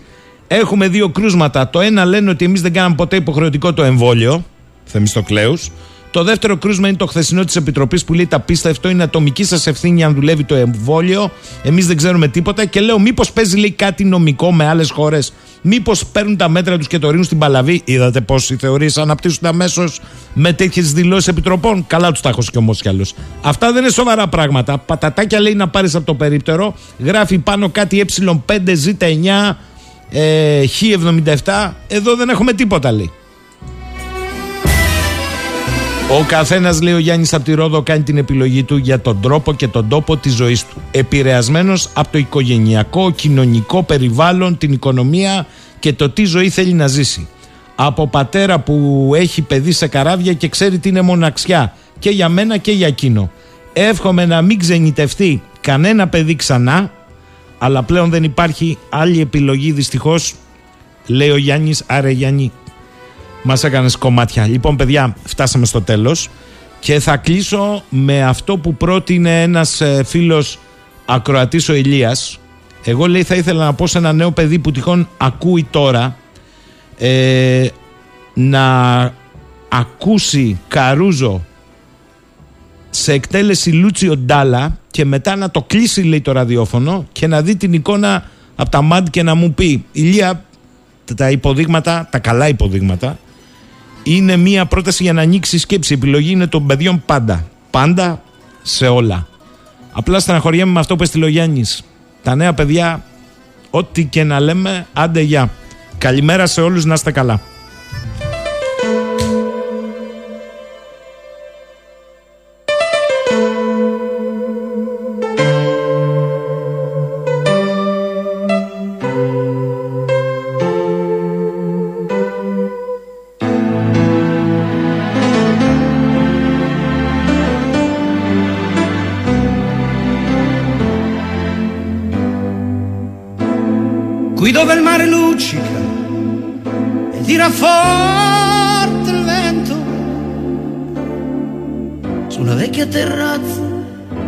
Davanti al golfo di Sorrento. Un uomo abbraccia una ragazza dopo che aveva pianto, poi si schierisse la voce e ricomincia il canto. Te voglio bene assai. Tanto, tanto bene sai. È una catena ormai.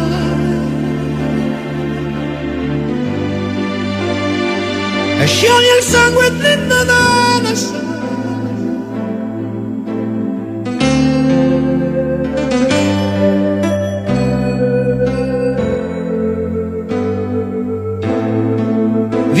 Luci in mezzo al mare, pensò alle notti là in America,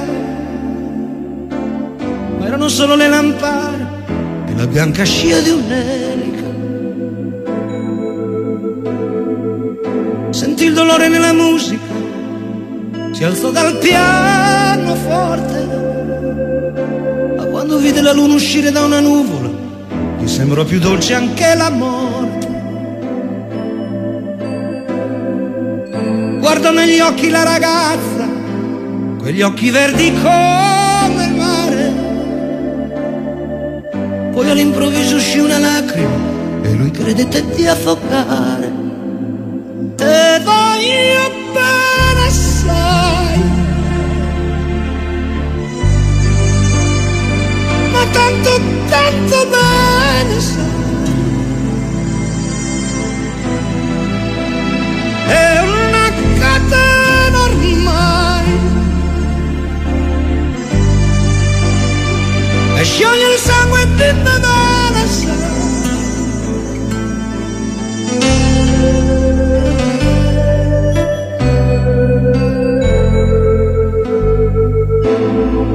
Potenza della lirica Dove ogni dramma è un falso Che con un po' di trucco e con la mimica Puoi diventare un altro. Ma due occhi che ti guardano Così vicini e veri Ti fa scordare le parole Confondono pensieri. Così diventa tutto piccolo Anche le notti là Volte vedi la tua vita Come la scia di un'elica Ma sì, è la vita che finisce Ma lui non ci pensò poi tanto. Anzi si sentiva già felice E ricominciò il suo canto